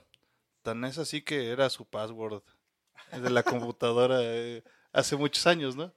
Este, a- a- una un juego de palabras entre el There Can Be Only uno o este, no sé, le, le- le gustaba jugar con esa frase, ¿no? El There Can Be Only One. Entonces, este, pues sí, yo crecí con esa película toda la vida. De hecho, yo creo que es la primera película que recuerdo que mi papá compró. Mi password era Toros Nesa. Y este. Sí, la verdad es que es muy, muy buena la canción y tiene mucha energía. De hecho, estaría bueno que la escucháramos. Vámonos con Princess of the Universe, que es la canción que cierra este álbum. Es la. Este gran álbum. um,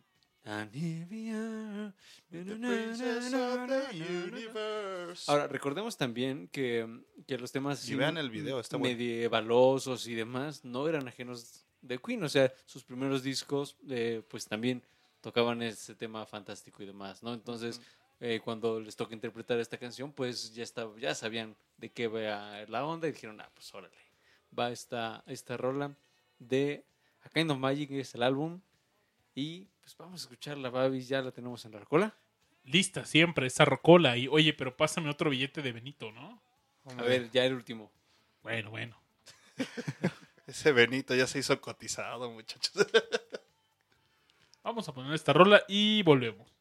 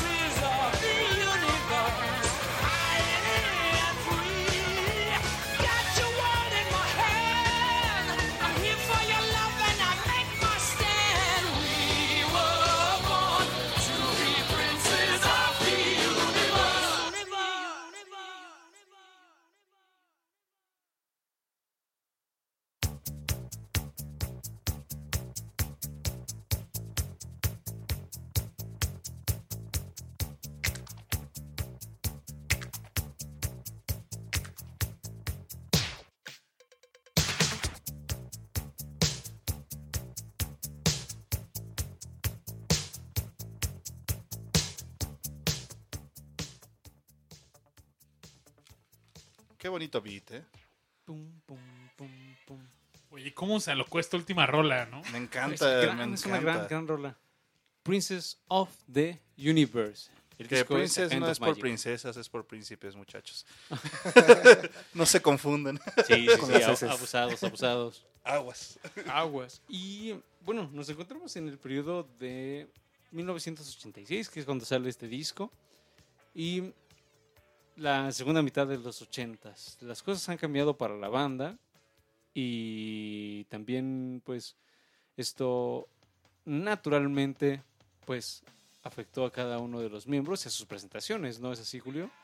Sí, ya este, en esta época pues estaban en los cuernos de la luna, o sea, eh, básicamente eran los dueños del mundo, ¿no? Y pues, bueno, tuvieron eh, un concierto en Network, que es este, ese fue como el, el último concierto eh, masivo de Queen y la última aparición de Freddie Mercury en, en vivo. Y se puede escuchar eh, que ya no tenía esa energía este, que tenía antes en- en los conciertos empezó así como con todo y terminó con una voz pues ya un poco más este, quebradiza, este, muy cansado. eh, pues ya no podía seguir el ritmo. Y bueno, este era como un signo de que pues ya estaba enfermo, ¿no?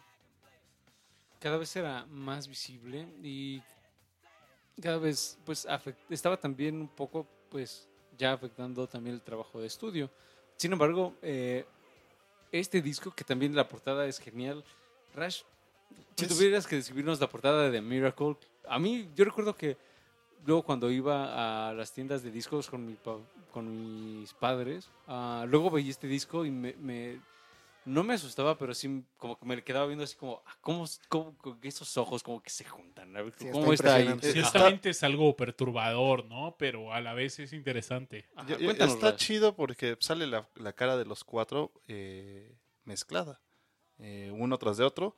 Y la- el punto de quiebre o el punto de fusión son los ojos de cada uno de los miembros. Entonces, por ejemplo, los ojos de Freddy son tanto los ojos de May como los ojos de este Roger. Roger, ¿no? Y, y Roger tiene, pues, obviamente, los ojos de Freddy y los ojos de este eh, Di- Ajá, John. John. Y este, está bastante botana, está muy bien hecho el trabajo porque el, realmente no notas como las diferencias. No me había dado cuenta de eso de los ojos. Miren qué bien está hecho el trabajo, muchachos. Y estoy muy perplejo por, por eso. En este momento estoy viendo la portada de este álbum y... Sí, de hecho, así ya Babis ni siquiera nos está dirigiendo la mirada, solo Solo está viendo el... observa y se acerca. No, es que está cañón, porque si tú ves el disco, eh, ves, fija, intentas ver a los ojos a alguien, pero ves que de repente el de al lado te mira y, Ahí vueltas a verlo. y, y los cuatro te están viendo al mismo tiempo y es ciertamente incómodo. Pero está muy bien hecha la, la portada. eh, y pues bueno, yo creo que habría que hablar un poquito más del disco, ¿no? A mí me gusta bastante. De hecho, de los discos, eh, o sea, del, ya, no sé, desde la Kind of Magic y ya los que vienen, este, el Innuendo, etcétera, este se me hace el más sólido. Mm, al menos en su lado A. El lado A me parece fabuloso. Es decir, es muy bueno. empezamos, bueno, empieza con Party, pero la siguiente canción que se llama Khashoggi Sheep, a mí me parece un, es una gran canción. Y luego de Miracle, o sea, la, la canción homónima, es una rola bastante compleja y una que también se echa ahí unos solos bien perrones y demás, ¿no? Y, I Want It All, que también es, un favorita. gran rolón. y de hecho yo la pensaba recomendar así como para la canción que escucháramos de este álbum, que tiene toda la energía que podríamos pedirle a Queen, ¿no? Sí. I want it all. I want it all. I want it now. Sí, es buenísima esa rola. Ah, A mí me encanta la canción que sigue después de ese track, pero le tengo mucho cariño por un músico que admiro mucho, que es Scatman John. Tiene un cover muy bueno de Invisible Man. Eh, si me dejan ponerlo tantito, un ratito de fondo, A ver. está coquetón porque John Scatman es un músico que Es eh, tartamudo, ¿no? ajá, es tartamudo y él aprovecha es- esta incapacidad para poder hablar continuamente para hacer música. Y vaya, lo hace genial. Entonces tiene este cover de I am the Invisible Man, I am the Invisible Man, con una alegría y lo que me encanta también es eso, es Scatman John en todas sus canciones transmite una alegría. Y un poco distinto al, Sí, a la versión a la versión de Queen, ¿no? Sí, el ritmo es un poco más rápido. Pero se me hace... Vaya, Scatman John, te admiro. Julio, ¿alguna canción que, que quieras denotar de este disco? Ajá, ¿cuál es tu, tu Ah, favorito? Bueno, este, bueno, mis favoritas son varias, pero podría destacar un poco Scandal porque pues refleja un poco ya este pues el hartazgo que tienen eh, la banda contra los tabloides, ¿no? O sea, como que están persiguiendo a Freddie Mercury tratando de Sí, de, Oye, ¿cómo estás viviendo con SIDA? Sí, eh?" exacto. Entonces, este, pues escribieron esta canción porque Que no es la primera vez que lo hacían. O sea, varias veces este, Freddie Mercury y Queen en general eh, utilizaron sus canciones pues para, para protestar. para protestar, ¿no? Yo creo que la como la versión o la primera canción que se me ocurre es la primera de A Night on the Opera, creo que Dead on Two Legs. Ajá. sí, ¿no? Ujú. Eh, sí, ahí les- la, Que la- era la como Contra su, su- más bien no era, era contra los Contra productores, los productores, ¿no? Que le habían vendido los derechos a la disquera y ellos no los tocaban ni madres, ¿no? sí. Entonces yo creo que pues, a lo largo de su carrera, también más adelante hicieron una canción contra Enemy, New Musical Expert, eh, ¿cómo se llama esa? Bueno, la revista Enemy de Inglaterra, justo cuando fue el quiebre de, del punk y le hicieron una entrevista a Freddie Mercury Ah, sí. y literal lo pusieron como, Eh, Ah, ya, ya. como sé un pedante y, y, pues nada que ver porque pues, ¿Is this man a Pratt? Ese es- era el título. y este y pues nada más por ser amarillistas, ¿no? La verdad es Sí, como que el- la, la prensa amarista de- del Reino Unido es como de lo peor que... Es de lo peor que hay. Si ustedes creen que el gráfico aquí en México es feo, señores, lean de son. Justo esta semana iba leyendo De son. I- iba en el, no, en el metro y había un, un señor leyendo ahí su periódico del gráfico y chupó hasta morir. Pues e- eso literal es escuela de, de Inglaterra. O sea, de son es- yo creo que ha sido como escuela para ese tipo de amarillismo. Y por supuesto, Queen no se vio, más bien, se vio varias veces involucrado pues, ese- con ese tipo de, De hecho, prensa tan- tan fue así que creo que pues, el News of the World fue todo un disco en contra de la prensa, pues. O sea, básicamente toda la estructura del disco es como, güey, pinche prensa, me vienes valiendo tres, Noticias, tres Ajá. kilos, ¿no? Entonces, Sí, sí, sí. Gran álbum. gran álbum. Fíjense que ahora, ya sincerándonos, ya que estamos en confianza aquí en Discomanía. eh, Hermanándonos. Sí, ya. ya. Eh, Siempre hay confianza en este show. Siempre hay confianza, sí, sí. El lado B se me hace un- O sea, el lado A se me hace tan poderoso que el lado B, a pesar de que es bueno, siento que no le llega a... Es que son varias canciones, dices, esta es buena, esta es muy buena y esta es buena y luego Invisible Man es igual de buena. Invisible Man es la que cierra el lado A, ¿no? Así es. Entonces, Ten, ten, ten, ten, ten, ten. esta es una gran canción y es del lado B. Si estuvieran viendo. A Babis bailar. Babis está ya, desde hace vuelvo rato, loco. tiene este, todo el ambiente acá. Anda aprendido el Babis. Pero bueno, Queen hace eso, muchachos. Sí, por supuesto que sí. Vamos, vámonos con canción, amigos, a menos de que alguien quiera agregar algo más Yo creo acerca que de está The re bien. ¿Cuál vamos a poner, mi queridísimo Aure? Yo solo quiero agregar algo. Mientras ver, ponemos la canción, Ajá. tómense la tarea de buscar en Google la portada de este álbum. Así, véanla, por favor. Y. The Miracle, búsquenla y. La verdad es que está bien buena. Es de, de mis portadas favoritas de disco, ¿eh? La verdad es que es muy, muy, muy Yo creo buena. que de las mejores portadas, así, top 10. Sí, de la sí. Vide. Period. Vide. Vide. Sí, para la época era... En general, o sea, hoy en día es muy Sí. difícil encontrar una portada tan icónica. Sí, pero o sea, la técnica... está- Sí. Es una gran portada de la Vide. La Vide. Vide. Vide. Vide. Vide. Vide. Vide. Vide. La Vide. La Vide. La Vide, tuvo. brother, brother, Fue brother. suya y la dejó ir. Oye, brother, vámonos a una rola. Rola, rola, rola.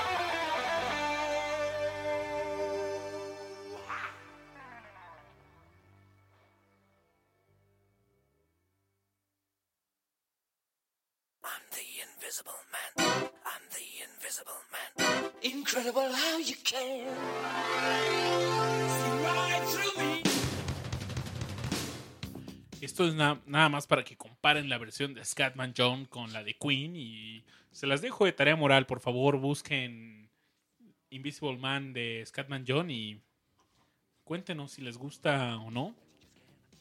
Escríbanos en nuestras redes sociales.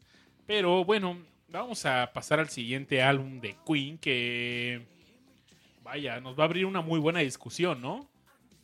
Estamos hablando de Innuendo. Esto llega en 1991. Eh, para esto, bueno, Babis nació eh, cuando salió de Miracle en 1989. Y en 1991 ella tenía dos añitos, ¿eh? Mira qué pequeño era, un, muchacho. Era un, mucha pillín ya. era un pillín que travieso. Que apenas empezaba a hablar. Bueno, no sé a qué edad empezaste a hablar, pero normalmente la gente empieza a hablar a los dos años. bueno, ya, decir palabras palabras. Discomanía. ¡Cuate! Mira, yo a Chabelo le digo discomanía.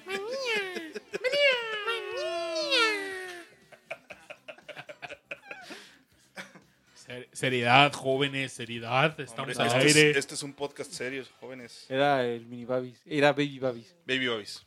Tomó parte de mí. Baby Babis. Baby Babis. Oigan, el Inuendo, ¿qué, ¿qué podemos contarnos de... ¿Qué nos puedes contar, Julio, de este álbum? ah? Este álbum. eh, bueno, este álbum, eh, pues le costó bastante trabajo a Freddy. Ya, ya tenía una salud bastante deteriorada. Y, y, pues lo, grabó igual con, como siempre lo había hecho, ¿no? Con, con todo. De hecho, hay algunos coros que, que le dijo a Brian May. Este, "Oh, me, vas a, me vas, vas a hacer que me duele la garganta. Está bien. Y lo hacía, ¿no? O sea, no se quejó nunca de, de, este, de que le pusieran a cantar cosas graves o, este, digo, o- o bastante agudas, ¿no?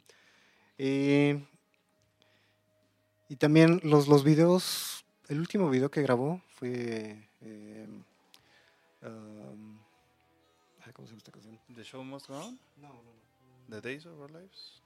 Eh, sí, Days of Our Li- the Fo- justamente Days of Our Lives.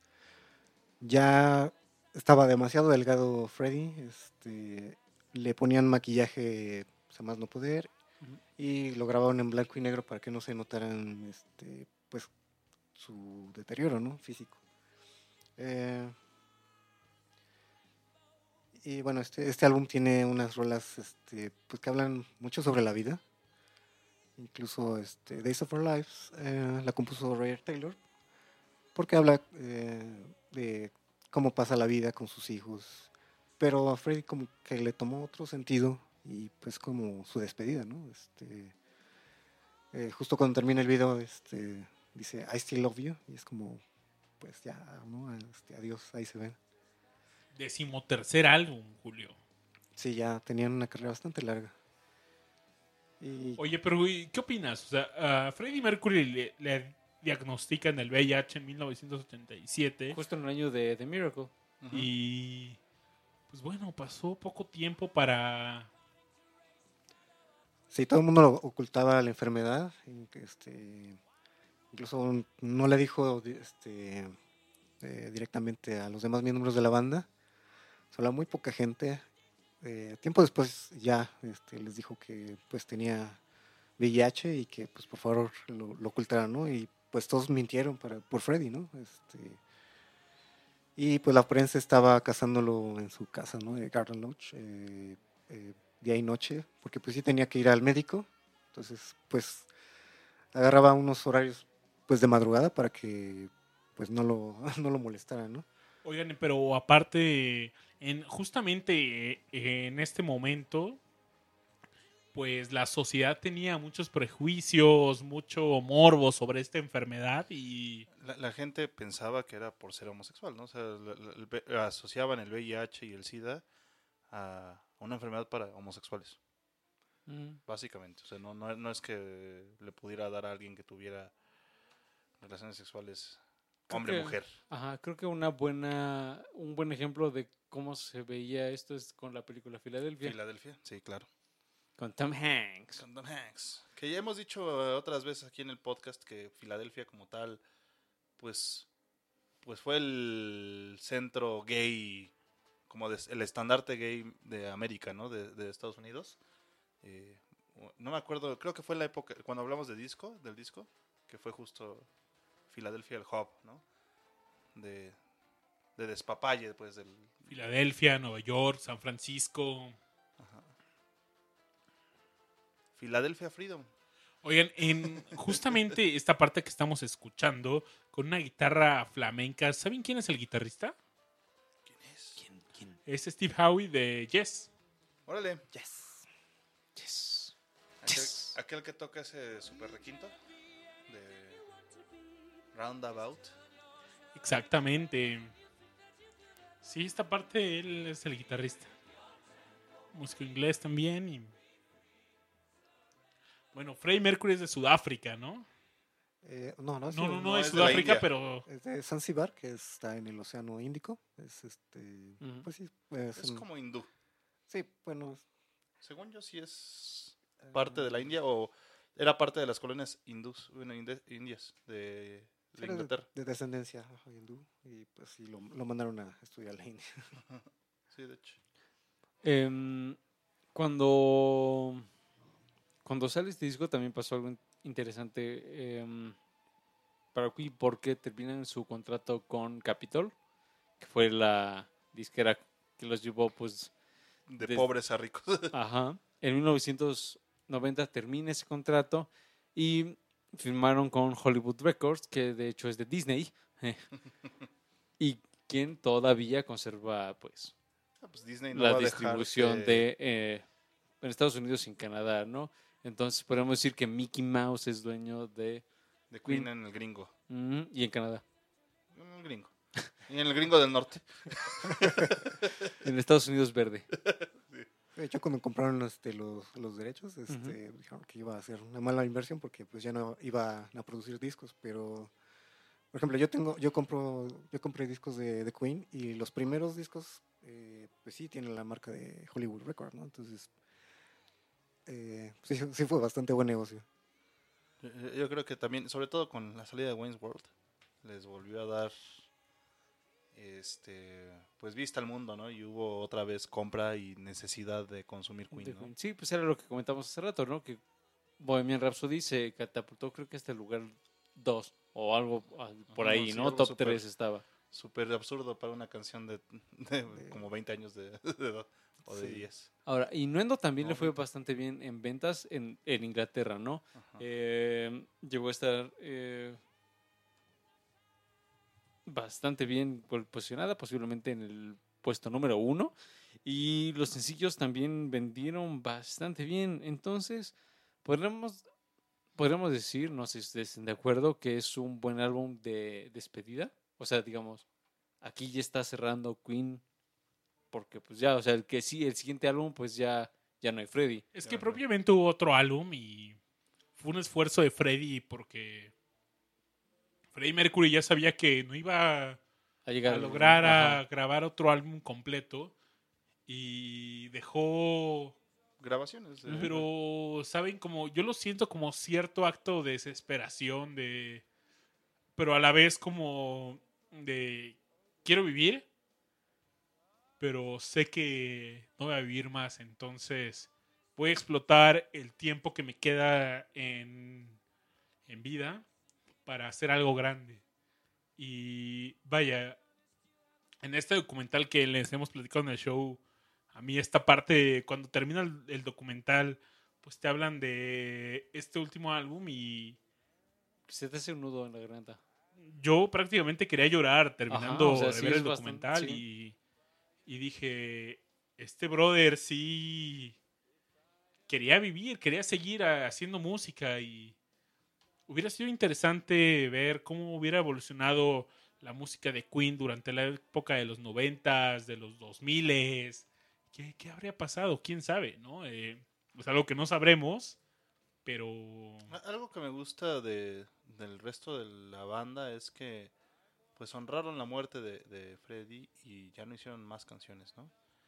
Digo, hoy en día todavía turean con Y está Adam. Lambert como vocalista suplente de, de Freddie Mercury. Eh, les va medianamente bien, el cuate o sea, tiene los buena que turean voz. nada más son dos, ¿no? Ajá. Que es Roger y, y Sí, sí, Brian. Brian. Pero bueno, o sea, Deacon ya turea- se retiró. Sí, tur- turean como Queen, pues al Ujú. final del día. O sea, es Queen más Adam Lambert, ¿no? Y este. Yo creo que está bien, ¿no? O sea, es el de, pues, oye. No, o sea, lo hemos visto con otras bandas como Chicago, como. Como eh, los remanentes de ELO. Elo. Cosas por el estilo que pues, sí es el de, ok, se vale, porque también de una o de otra forma, pues fue tu legado, ¿no? No nada más, nada más Freddie Mercury hizo toda Totalmente la de música, ¿verdad? acuerdo, ¿eh? Y Y lo, lo que se me hace chido es que no están haciendo nuevos discos, ¿no? Sí, porque honran pues la trayectoria de la agrupación que fue Lo que fue o Queen sea, Queen. Exactamente. Sí, y bueno, la, la última canción que grabaron los tres miembros restantes se llama. ah, se me olvidó, eh, no One But You. Bueno, bueno. Fue la, última canción que grabaron este, los tres antes de que se re- retirara John Deacon.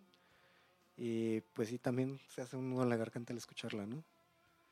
Em, y, y bueno, también este, todas las grabaciones que hicieron para eh, Made in Heaven, que es el último disco que, que sacó la banda en 1995, ya cuatro años después de, de la, fuerte- de la muerte de Freddy. em, eh, pues ya tienen como otro ritmo, ¿no? Este, un poco más bailable, este, y pues Freddy eh, estuvo ahí en el estudio y la gente que estuvo en el estudio decía que pues no le parecía nada triste la- el trabajo que estaban haciendo porque eh, Freddy tenía como esa alegría, ¿no? Y, y nunca, nunca se quejó.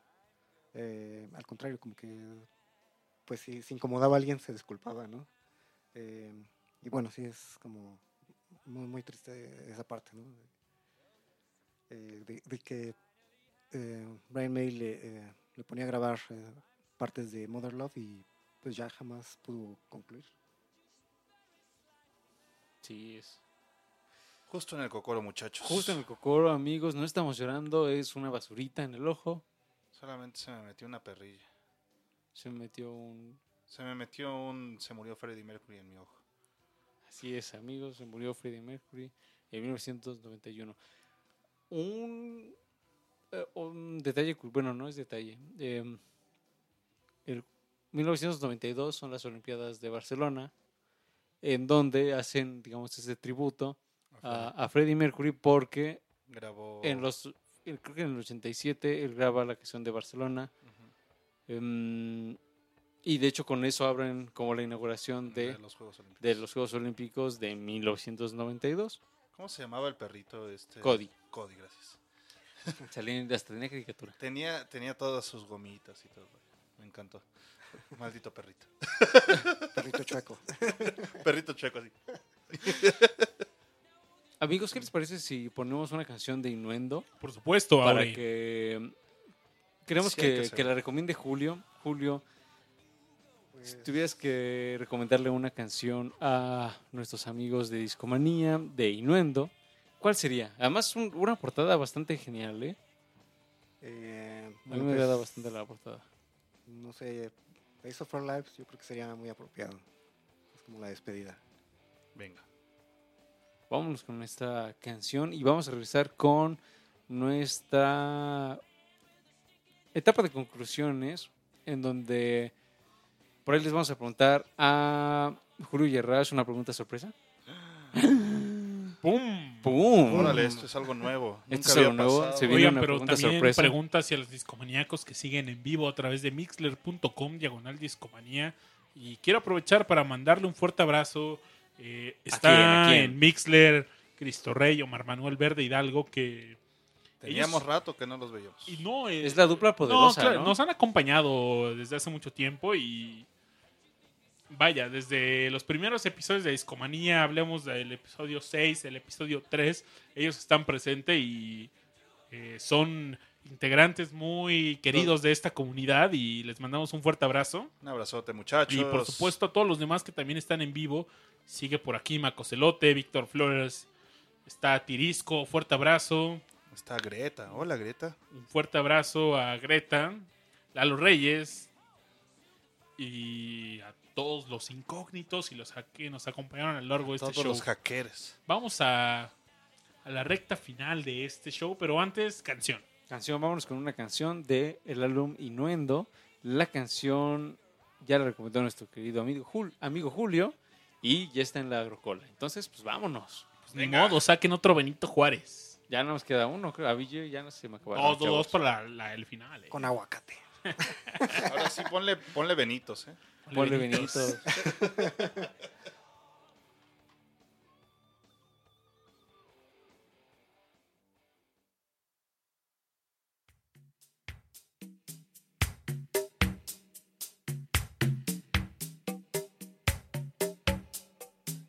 Sometimes I get to feeling I was back in the old days, long ago. When we were kids, when we were young things seem so perfect, you know. The days were endless, we were crazy, we were young. The sun was always shining, we just lived for fun. Sometimes it seems like lately, I just don't know. The rest of my life's been.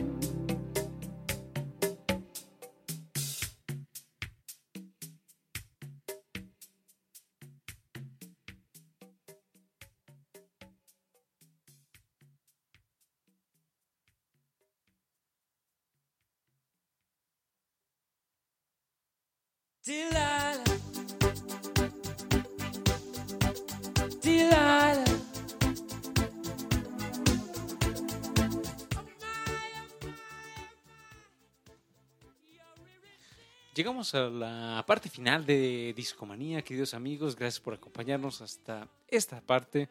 Y llegamos a la sección de nuestras conclusiones. Antes de llegar a este bloque, les habíamos adelantado que tenemos una pregunta sorpresa para Julio y Rash. Entonces.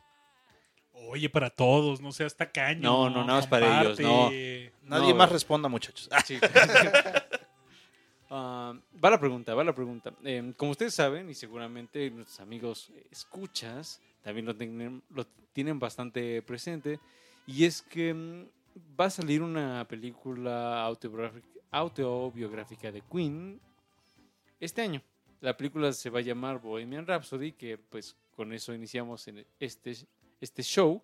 Se va a estrenar el próximo noviembre, el 2 de noviembre en nuestra región. En... Día de Muertos, qué cabrón en Reino Unido se va a estrenar un poco antes, se estrena el 24 de octubre y va a ser protagonizada por Rami Malek, a quien posiblemente recuerden Mr. por Roboto. el señor Robot, quien va a interpretar a Freddy. Amigos, seguramente ustedes ya habrán visto pues los trailers, entonces queremos preguntarles pues qué expectativas tienen acerca de esta película y qué les podrían comentar a nuestros amigos discomaníacos. Julio, por favor, los invitados primero.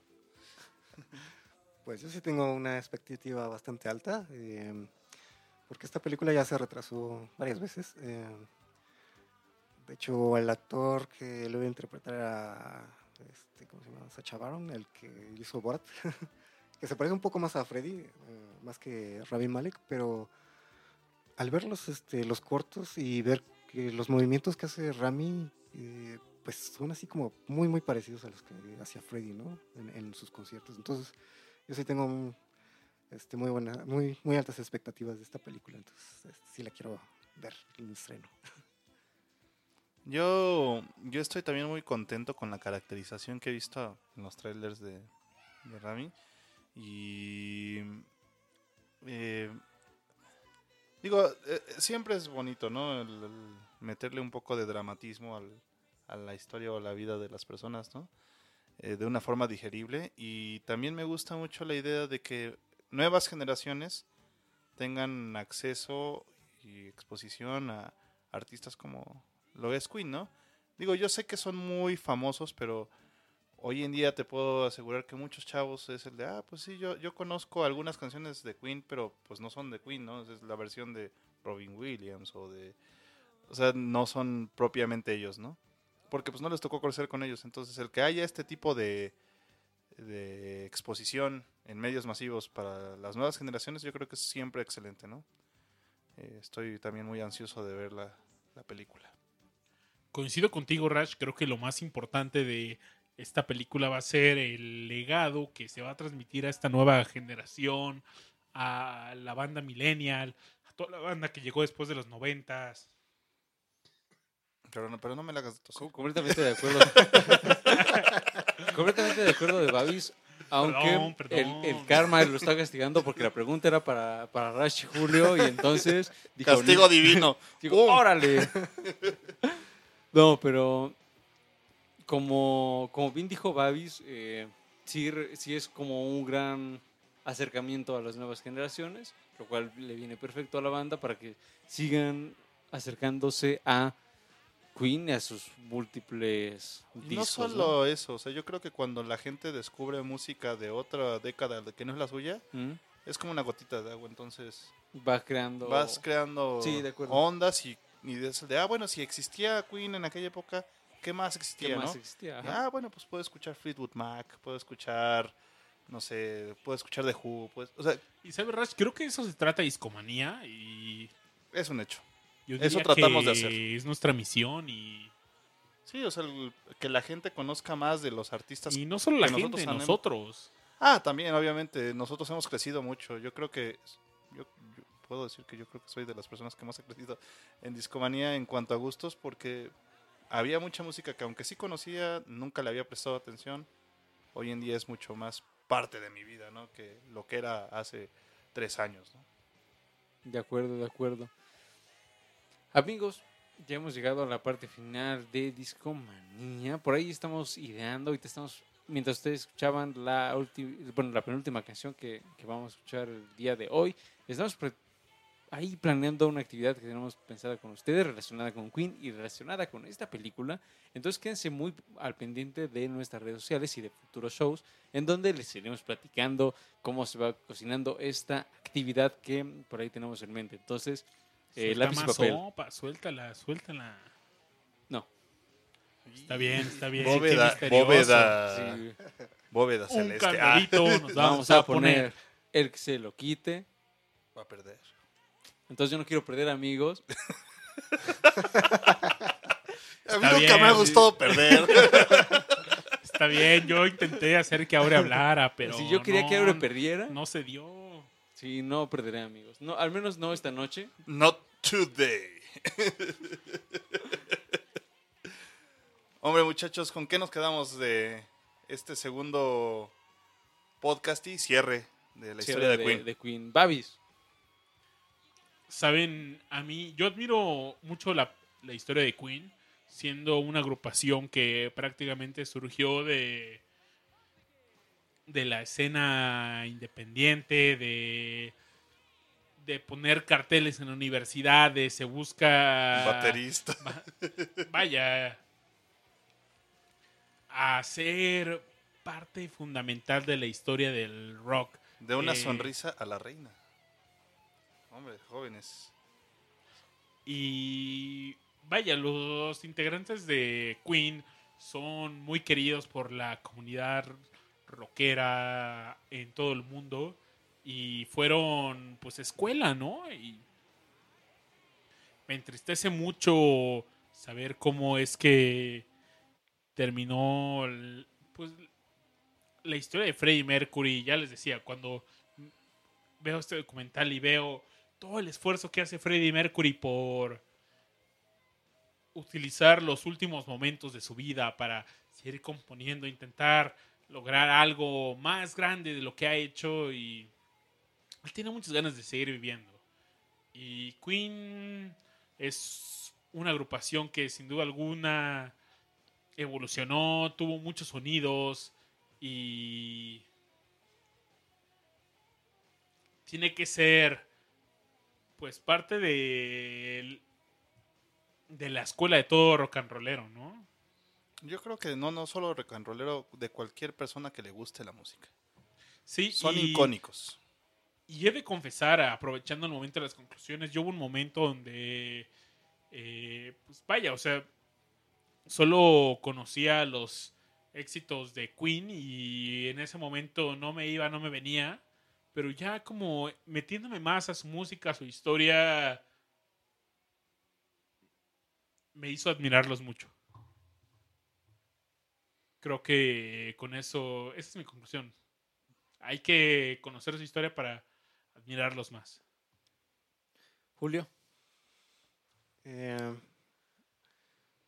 bueno, pues, eh, no sé, yo creo que Freddy nos dio como una, una lección de vida, eh, porque creo que eh, haciendo lo que te gusta y dejando un legado, alcanzas la inmortalidad, ¿no? O sea, como que, no sé, e- esa impresión me da cuando, cuando escucho, sobre todo las últimas canciones que grabó, este, todo el empeño que le puso y, y- todo el dolor que estaba sintiendo en ese momento. Es bueno, es que, eh, pues, pues no sé, este, me, inspira bastante para, para, pues, para hacer de mi vida algo más, ¿no? Eh, y, y bueno, en, el, epitafio que le pusieron en, la estatua que tiene en Montreux, en, Suiza, eh, pues resume bastante bien, eh, pues cómo era Freddy, ¿no? Era eh, singer of song, lover of life, un, can- un cantador de canciones, un, amante de la vida. Y pues así es como vivió. Y bueno, con, con esto me quedo. y pues sigan escuchando este, los discos completos de Queen. Es de verdad una experiencia este, eh, pues fuera de serie. Julio, muchas gracias por acompañarnos en este episodio de Escomanía por segunda vez. Eh, Julio es nuestro experto en Queen, entonces gracias por acompañarnos. No, pues muchas gracias por la invitación. Este, es un placer siempre estar aquí con, con ustedes. Señor Rash Pro juntito. Pues, no sé, yo desde que tengo uso de razón me gusta Queen, entonces no, no es algo que con lo que haya crecido yo ajeno, toda mi vida me ha acompañado Queen. Eh, algo, algo bonito es como una cosa es que de, de niño y conforme vas creciendo conozcas y hayas escuchado de un grupo, ¿no? Y la otra es cuando los descubres de verdad, cuando tú activamente vas y buscas al grupo y lo consumes y se vuelve parte de tu vida, yo creo que es algo completamente mágico y más cuando creciste con ellos. cuando siempre estuvieron en tu vida, ¿no? Pocas bandas en mi vida han tenido este, este impacto, la principal siendo los Beatles, pero este, pues Queen es la segunda, ¿no?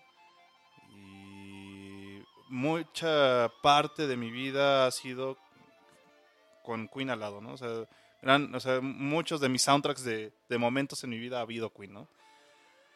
Eh, e- es algo bonito porque Queen como tal representa como lo mejor del, del rock y lo peor. Eh, lo mejor en cuanto a virtud, en cuanto a, en cuanto técnica, en cuanto a todo lo que puedas tú imaginar, ¿no? De, de lo que debería ser alguien, un, un compositor, un cantautor, un, un, este, no sé cómo decirlo, un músico, ¿no? Eh, y lo peor es, pues también esa parte de la que hablamos, ¿no? De, de, Múnich y, y de la decadencia que es ser un, un rockstar, ¿no? Eh, ese yo creo que es como el tope. Eh, no, no creo que haya mejor o peor este, definición de lo que es ser un rockstar, ¿no? Les recomiendo a todos, este, dense la oportunidad de escuchar cada uno de los discos de Queen. Eh, no va a ser tiempo de desperdiciado. Siempre, o sea, se van a llevar alguno, al- alguna canción que se, va a quedar con ustedes. Tienen música para todos. Y es algo que la gente no entiende luego. la verdad es que es, son tan polifacéticos que definitivamente hay algo para alguien, para todos. Eh, consuman Queen y pues sean felices muchachos. Eso es todo. Gracias por estas conclusiones, señor Rash, pero juntito. Y llegó el momento de las conclusiones de Aureliano Carvajal. Dramatic Pum, turn. pum, pum. Tan, tan, tan. Así es, amigos. Pues. Pues justamente en esta fase de conclusiones, pues me pongo a, a pensar acerca de. de la trayectoria de. de Queen y de la influencia que ha tenido en mi vida.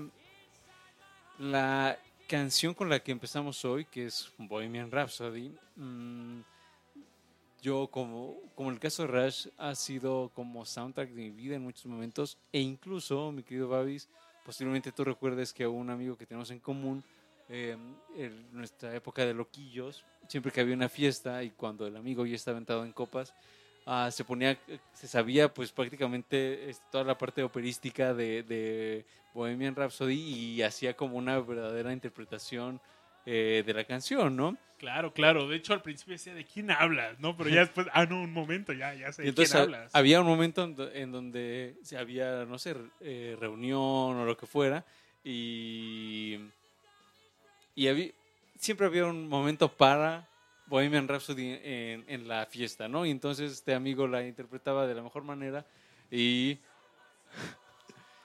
ah, creo que está haciendo piquineses. la risa lo delata.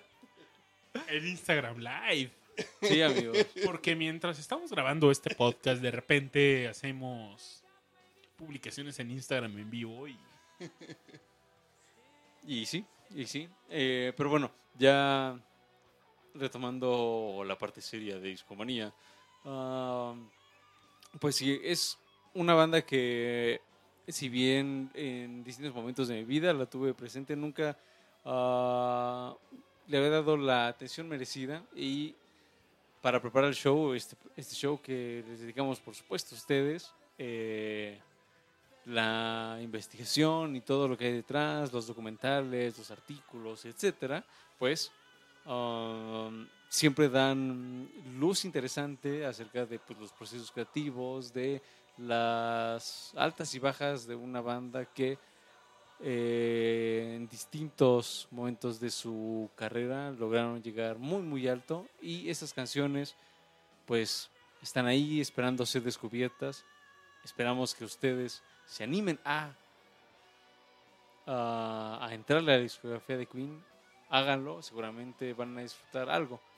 Ya nos contarán allí en nuestras redes sociales cuáles son sus álbumes favoritos y sus canciones predilectas. Amigos, esta es la última conclusión del show y no nos queda más que despedirnos, Babis.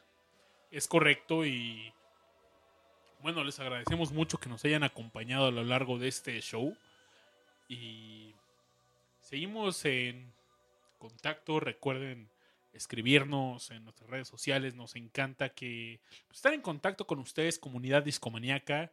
En Aure, ¿me ayudas a recordar las redes sociales? Nos pueden contar en Twitter cómo. Como Discomanía-FM. eh, en Instagram también estamos como Discomanía- Discomanía-FM. En Facebook estamos como Discomanía Podcast. Y de hecho, mi querido Babis, este, esta semana les pusimos ahí una dinámica que nos digan cuál es su disco favorito de Queen. Les pusimos varios discos bastante cool y la gente participó con sus corazonzotes, con sus manitas arriba o con carita feliz o sorprendida. Oye, Ah, y aprovechando el momento de las conclusiones y la despedida, ¿sabes cómo quedó este resultado? Sí, sí que lo sé. Solo tengo que hacer memoria para recordarlo, Babis.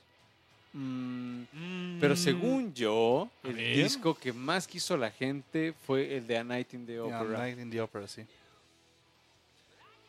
Pero otro, otro que también quiso mucho la gente fue el de Sheer Heart Attack, que también es un gran disco, uno también de mis favoritos y también uno de los favoritos de, de la crítica y demás.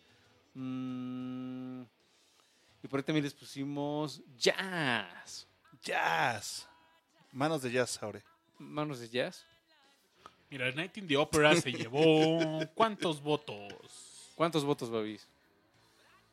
22. 22. Seguido de... Seguido de... Sheer Heart Attack, ¿no? Oye, ¿y el jazz? al Jazz le fue bien, le fue mejor a The- que a The Game. The Game fue el menos querido. Oye, le- The Game es bueno, ¿no? a mí me gusta bastante. Es, es- pues tiene Another One Bites de dos. Another One Bite. Oigan, pero bueno, Llegamos a la parte final y es momento de, de definir cuál será la canción que vamos a poner para despedir el show. Yo tengo una propuesta, amigos, que lo voy a poner sobre la mesa. La, la canción que quiero que escuchemos, o bueno, que voy a proponer y a ver qué, qué dicen los, los chamacos, es, es, es... es, Es... es, Es... es Friends Will Be Friends. Ok. Porque al final de cuentas todo está entre amigos. Todos los amigos serán amigos. Entonces, esa es mi propuesta. No sé si alguien más tiene algo, alguna otra rola, ahora es su momento, porque ¿Con cuál cerraron el pasado? En el que no estuve yo. con Bohemian Rhapsody posiblemente. Con la misma que abrimos. este show. ahí está el puente, amigos. Ahí está la conexión. Cruz el amor. Ah, no, no es cierto. Este. Híjole. Podríamos poner. Podríamos poner. ¿Qué podríamos poner? Eh, Tic, tac, tic, tac, tic, tac, tic, tac. Híjole, es que. Es que Que, que, que decida la banda del chat, ¿no? En, aún tenemos gente en mixler.com, diagonal discomanía. Por favor, ustedes decidan con qué rolas cerramos este show porque la Yo- que viene yo- está muy indecisa. Yo digo que We Are the Champions. Pum, fuerte rola. ¿Les late?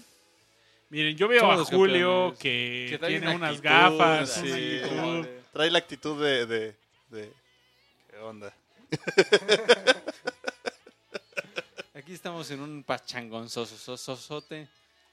Ya entrados en diversión. Amigos, vámonos con canción. Cerramos con los campeones. Los campeones, ¿no? porque ustedes son los campeones por escuchar Discomanía y nos vemos la siguiente semana. Julio, muchas gracias por acompañarnos y te vemos pronto, ¿no? Sí, sí, muchas gracias por la invitación. nuevamente. Y Discomaníacos, estamos vivos solo por hoy. Y esto Y fue- nadie lo pudo evitar. nadie lo pudo evitar, Rash. Vámonos con canción y hasta la próxima. Hasta la próxima, muchachos. Chao. Bye, bye. Adiós. Adiós, amigos.